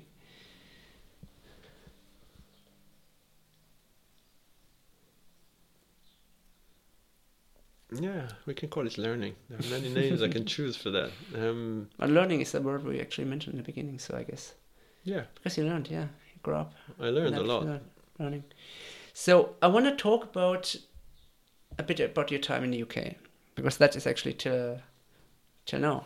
Yeah. If you That was the next station. that, the next station, you had a TED talk, a TED TEDx talk, Mhm. not in the UK, Hmm. But that was around the time where you were living in the UK, right? Yeah. You talked about how to approach a musical instrument. Yeah, we spoke about it before. Before, yes. So how you connect to the instrument. Um, you also mentioned online about, um, or in general, you mentioned about, you know, you had this life transition where you said, okay, I need to reconnect to myself, inner self again and again. When, when did you move to, to UK? Which year 2009. 2009. So that was like nine years ago, eight, nine years ago. You have lived, you haven't lived before in the UK. So that was another complete new environment for you as well. Uh, I visited a lot because of the work with Hofesh, so I had Yeah. a lot of visits, but I didn't not, live live, here. not living here. How was the first few years living in the UK? Because the passion you had can be, I, I can see, assume, is London is a perfect place for you. Music. Yeah, it was interesting because before the fir- the years that I worked with Hofesh and I came to visit London, I, Yeah. I hated London. Yeah. I really hated For the it. weather? For like- the weather, not really the weather. It Just- was financially, it was just a suicide. You know, coming from Spain where everything is super cheap, Yeah, it's. Yeah. it- and I didn't have back then the money. So coming to the UK, just to, I would remember I just walked like an hour and a half just to avoid the tube because I just couldn't afford it. It was just crazy. wow. Um, so yeah, and, and it, it London is big when you don't. It's it can be the most exciting place or the most overwhelming place yeah. and it was just too big i didn't understand what's where am i and stuff Yeah. until i started these walks and then i started to make connections and i started to understand and slowly we became friends Yeah. by the time that i decided to move it was yeah i was happy about that um i have no memory of what your question was The first few years. ah the UK. first few years Did you? Because I remember you, we met at Live Your Legend. Yeah. Uh, 2011 ish. Um, and I remember at that time you did this one or two years before already, I think. So this kind of you know follow your passion, trying to you know follow your heart, but then let your head lead you to the right direction. Is that where you kept working on in the UK for the first few years, besides your career of like also empowering others? Because I have the feel I had the feeling that you empowered others. You started you started getting into the role of becoming a mentor. Yeah, it's it's because this is where I felt the most um, fulfilled, I guess. Because working with Hofesh, it was a big project, you know, and we did a lot of. Um, we toured all over the world, Yeah. And touring, as much as it's nice to for the ego to say I performed in the Sydney Opera House and the Barbican and all these places, and it, it's it's it's cool, you know, to travel literally all over the world Yeah. and performing. It was more kind of self um, satisfaction kind of thing, self fulfillment. It was fun, Yeah. but where I felt that I was really like on purpose was the moments that I had. Um, we had projects that like educational projects that we had people who are not necessarily professional musicians, which we bring on board and we teach them and they experience stuff where for me the music was no longer the goal, the music was the tool. The drums were not the goal. I don't want to be a the excellent drummer. It's a tool that I can use in order to how can you open more? How can you connect more? Yeah. And for me, this these are the projects that I really remember. Like we had a massive project in Derry, for example, where um, we went there on purpose with not the whole but it was a big project. We had 24 musicians in this show and we in, intentionally brought only 10 or from the original band and we spent i think i was there for like three months if i'm not wrong working with musicians from there Yeah. to bring them on the show. And that was a life changing experience for me but m- m- for these guys. And the music was just the language that we used what they discovered they discovered a lot of stuff about themselves and their life changed the way they, they their nutrition changed their health changed the way they see life a lot of them became coaching clients uh, Yes, after yes, that yes. with me um, their whole perspective on seeing life shifted and I love that. Same thing with in Spain. We did a huge project um, in Girona with um, people from the age of ten till the age of eighty, I think, and it was an amazing experience to see these people transform. Or I had I had Seeing crazy. yeah. Yeah, I had the, the idea of putting 200 drummers on stage, which I told Yeah. Hofesh one day, and he told me kind of to fuck off. But then he called me two years after, and he told me, Let, "Let's do it." And we did a massive project in the Barbican. Yeah. And again, these guys experienced this this um, co- deep connection that I'm talking about, and and I, I was much more interested in that than Yeah. going on stage and showing what an Uh-huh. amazing drummer I am. And this is, and in the last five years, since my daughter was born, it's almost six now. I kind of decided I'm pushing the drums away Yeah. because I want to focus mainly on, on, on one to one. that Yes. not necessarily one to one, but on the emotional connection and stuff. And recently, in the last, let's say, few months, a year, I, I understood that that was a mistake as well to push the drums completely away. And I'm now bringing this back, Yeah. knowing that it's about putting the drums together with the deep work to allow people to experience themselves. Yeah. call it. I mean, you do now plenty of one-to-one coaching as well. Um, Mm. Do public speaking. You have your workshops actually slowly starting here in, in, in London. And you mentioned about your. I mean, you mentioned the, your little monkeys, uh, two little Yeah. monkeys, and during your time in They are human now, beings, just for the protocol. Yeah, mon- just for the pro- protocol. You mentioned also that you know kid, kids watching you, and you said once that kids Mm. watching you, you can make your loved ones feel significant and important, and you will receive most probably the same, or you can ignore them. Um, what do your kids think about you now? What do they observe you when they your kids? If you ask your kids, how do you, would you describe uh, your dad? It's it's a funny question. Uh, as being totally insane, crazy, or like you asked me in a very bad moment because I have to. I will be very honest here. As this is the World Cup, I am completely addicted and I'm completely ignoring my kids at this period. I bring them from nursery and I just watch football all the So I know what you're gonna do later but today. the, yeah, but but let's take the World Cup out when it's finished and before that. You just joined the Germans. I- yeah. finished. We all focus now on our kids already. I think for my kids, um, it's important for me that they will be exposed to an environment where they can see that their parents do what they love. yeah. And even if they struggle with that, they still do what they love and they don't compromise. What I want my kids to see is that their parents communicate even when it's really tough and they are very honest with each other. Yeah. What I want my kids to see that um, there is equality between um, my wife and I. That that uh, and there is no that it's not the man who needs to do that and the woman needs to do that. What I want my kids to learn is that there is a difference between a man and a woman, Yeah. and this difference can be a very positive thing, Yeah. and how to experience that. What I want my kids to learn from me is that it's okay to be sad, and it's okay to be happy, and it's okay to be angry sometimes, and to not filter the way they feel.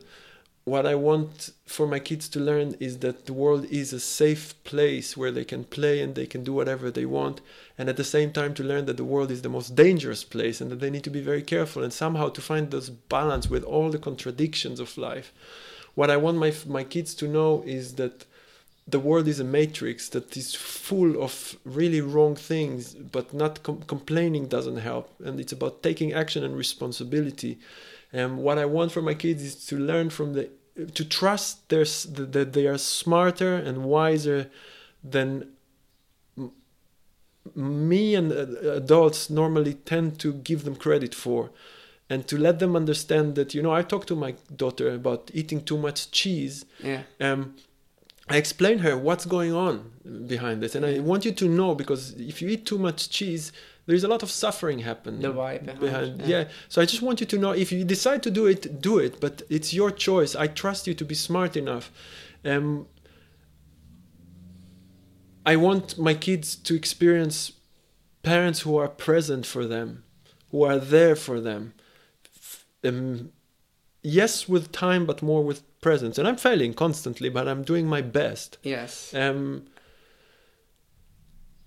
I want my kids to follow their heart. I want to, for them to slowly navigate the things that they love doing and, and to be there for them and support them in a way that is not um, overwhelming, but, but just supporting and loving. I want them to know, and I keep saying it to them that I love them. Yes. And I'm- Sometimes just saying it is just Yeah. you know. or hearing it from them can just like, kill yes. you. My goodness. Yes. Yeah. Um, you know, this last eight years, nine years in UK, is quite a long time. Mm. How would you would you say this is one chapter, No. one whole chapter, several chapters, It's a one chapter divided to sub chapters. sub chapters? so how would what be the, the the main title of that main chapter, that main UK chapter till now? Let's say till now, would be Exploration. exploration. Exploration. Okay. I mean, I just look into the names of your chapters. It sounds like a, like a scientific, adventurous book. Exploration, uh, Yeah. uh, adventurous.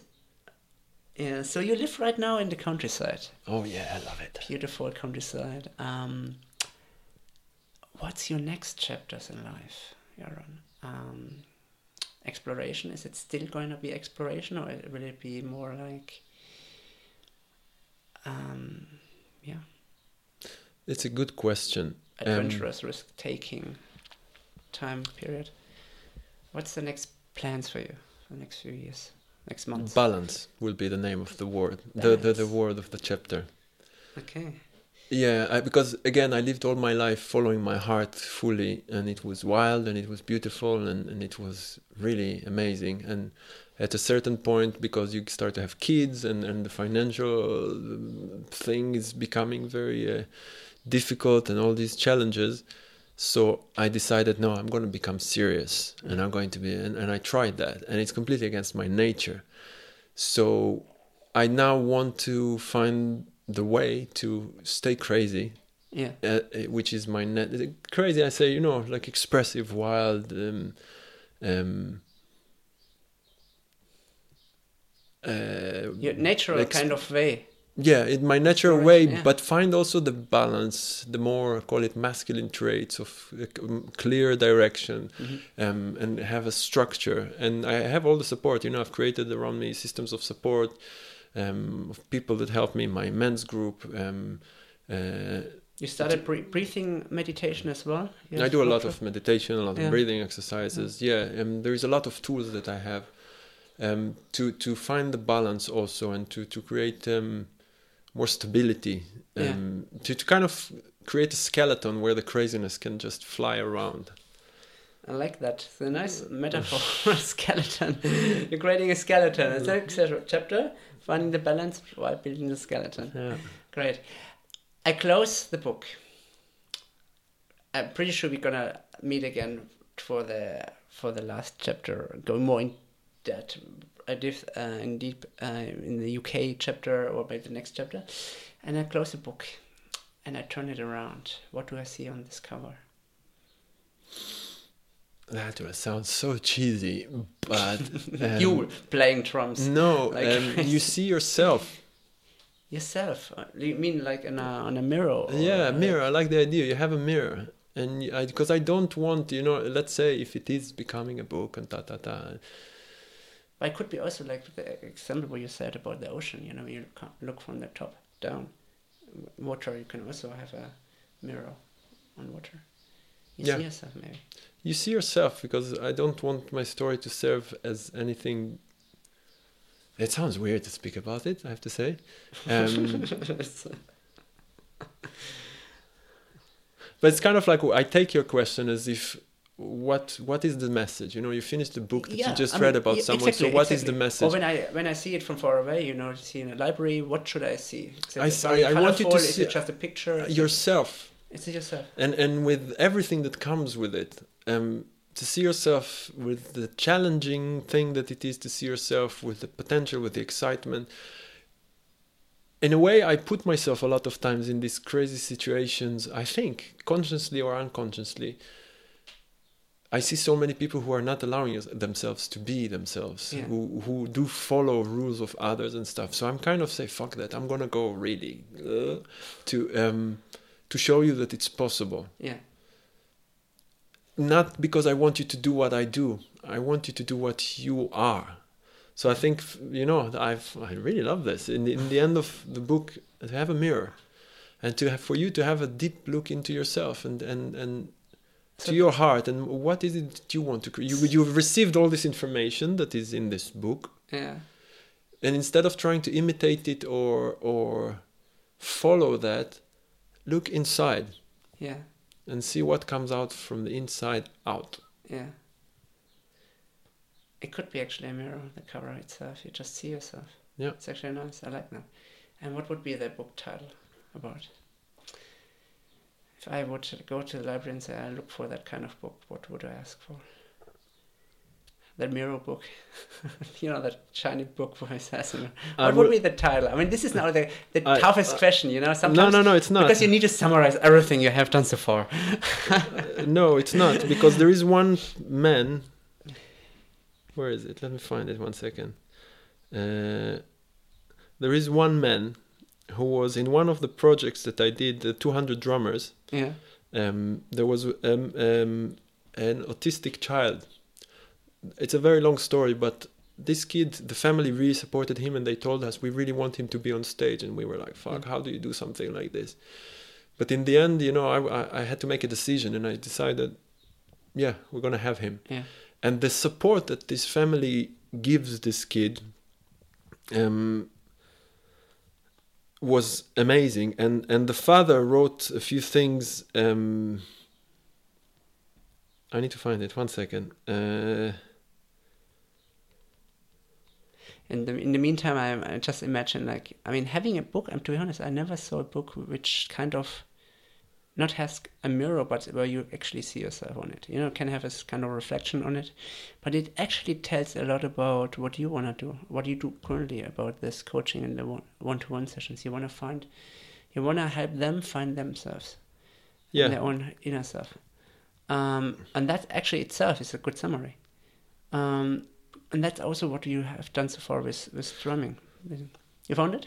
Yeah. So the the beautifully unhinged. Beautiful, unhinged. It's it comes from from a quote because th- this man, the father of that kid, described described the way I, I love the, the, the way I am and I think the way w- that I can inspire the most uh, people to be themselves. I'm going to read it. You can use it or not, but it's just I feel that nobody ever captured the way I want to be looked like Mm-hmm. and what I want to give. And that he wrote it after a rehearsal in the with the 200 drummers. So he wrote, Yaron gets things going fast, no faffing about. The energy is off scale immediately. Yaron is literally bouncing off walls, chairs, chairs, people, and drums. He shouts things. Don't know what else to call it. It's electric, it's utterly precise and pinpointed, and at the same time loosely, inspirationally, creatively wild, beautifully unhinged. And I love it um, because it describes so beautifully the beauty of not being perfect Yes. and I- also living in the moment. living in the moment Yeah. allowing yourself to to make mistakes allowing your uh, accepting that it's messy and it's beautiful It's like a child. yes Living like a child. yes Being curious, not knowing what is the consequence, but being curious enough to know and to ask yourself what is behind, and not like you know stop behind with your with your thoughts yeah before you actually started. i just want to mention the name of the man because he's a great guy michael Sur shapiro a great man great family Awesome. Yaron, where can we find more about you? Um, obviously, your home. Everyone can come over here. of course you're very welcome everybody where can we find more information for everyone who is really interested in this? And you do live coaching now. You do um, Skype, I think Skype as well, right? No, I don't do No, Skype. anymore? Well, I do. I do You used to online do- coaching as well okay. with people. Um, you know, I have clients that are not uh, around here, so we do online coaching. Yeah. I do one-on-one coaching physically as well. Um, I'm working with companies who are um, open enough and forward-thinking enough to understand that the well-being of their employees is the most essential ingredient for success, Yeah. uh, uh, future success, not the success that we uh, used to think about. Um, I just finished not so long ago a relationship program with Kirsty Henley, a brilliant uh, woman hypnotherapist. So there is a lot of activities. To catch up with me, the best thing is the website. It's going to be changed quite soon, but uh, it's www.yaronengler.com, Y A R O N E N G L E R dot com. I put it in the show notes later as well. Yeah, so yeah, and there is also the old website if you want more musically kind of reference. It's the the yaronengler.wordpress.com, Okay. and you can find music if you're interested in music. It's if you put my name also on Spotify, iTunes, wherever you want, and there is the band also. Um, after they left, which you can also find Spotify, iTunes, and everywhere. We are going to record our third album in September, which is very exciting. So And when will, do you plan? Do you have like a date or Time Um, frame not yet, but we wanted to have it out before Christmas. before Christmas? Nice. So hopefully this year. Um, you might need to catch up before Christmas. yeah, Have a, sp- a specific yeah. album podcast. Chapter specific one. All right, Yaron, thank you so much. Thank you know you. what? Almost two hours. Fucking hell. And it All right. learned. Sorry, it's not, people. You don't need to just to play drums to just to completely forget the time. You just Yeah. have to talk Yeah. for two hours about not just about your life, but about something what you're really passionate about Hmm. and what you what message you want to give away. Thank you so much for taking the time. So this was Yaron Engler. You can find more about Yaron Engler on his website at www.yaronengler.com and on his LinkedIn profile. All links in the show notes. Alright, living life without regrets is what we should aim for. These few words I kept in my memory after the talk. Maybe it's time to really reconnect with your heart. Pause the busy, stress living with the power of music. So, folks, what else do you want to hear? Leave some comments. What did you like most from this podcast? Which chapters of other entrepreneurs, athletes, innovators, or change makers do you want to hear in the future? You know, hear more musicians? Leave a comment or drop me a message. on social media. You can find me on Instagram and Twitter at by Daniel Ludwig. Hope you enjoyed this podcast. For the folks out there, just a quick update. In the next few weeks, all podcasts will be uploaded on my website with each recording split in highlights. You can call it quotes, which are great summary of each long conversation. Like a summary for everyone to get a brief, inspiring, and motivational boost while listening to the whole recording throughout the week. During the commute, at home, or even during sport. At least that's what I usually do. Long podcasts are made for long distance runs, and during sports, where a two hour conversation is filled with a two hour run. But of course, you can also apply this to a commute. Listening and learning from others while exercising. That's all about what I'm doing. Alright, look forward to your replies on social media. Just never forget, never give up, always look up. I see you next time.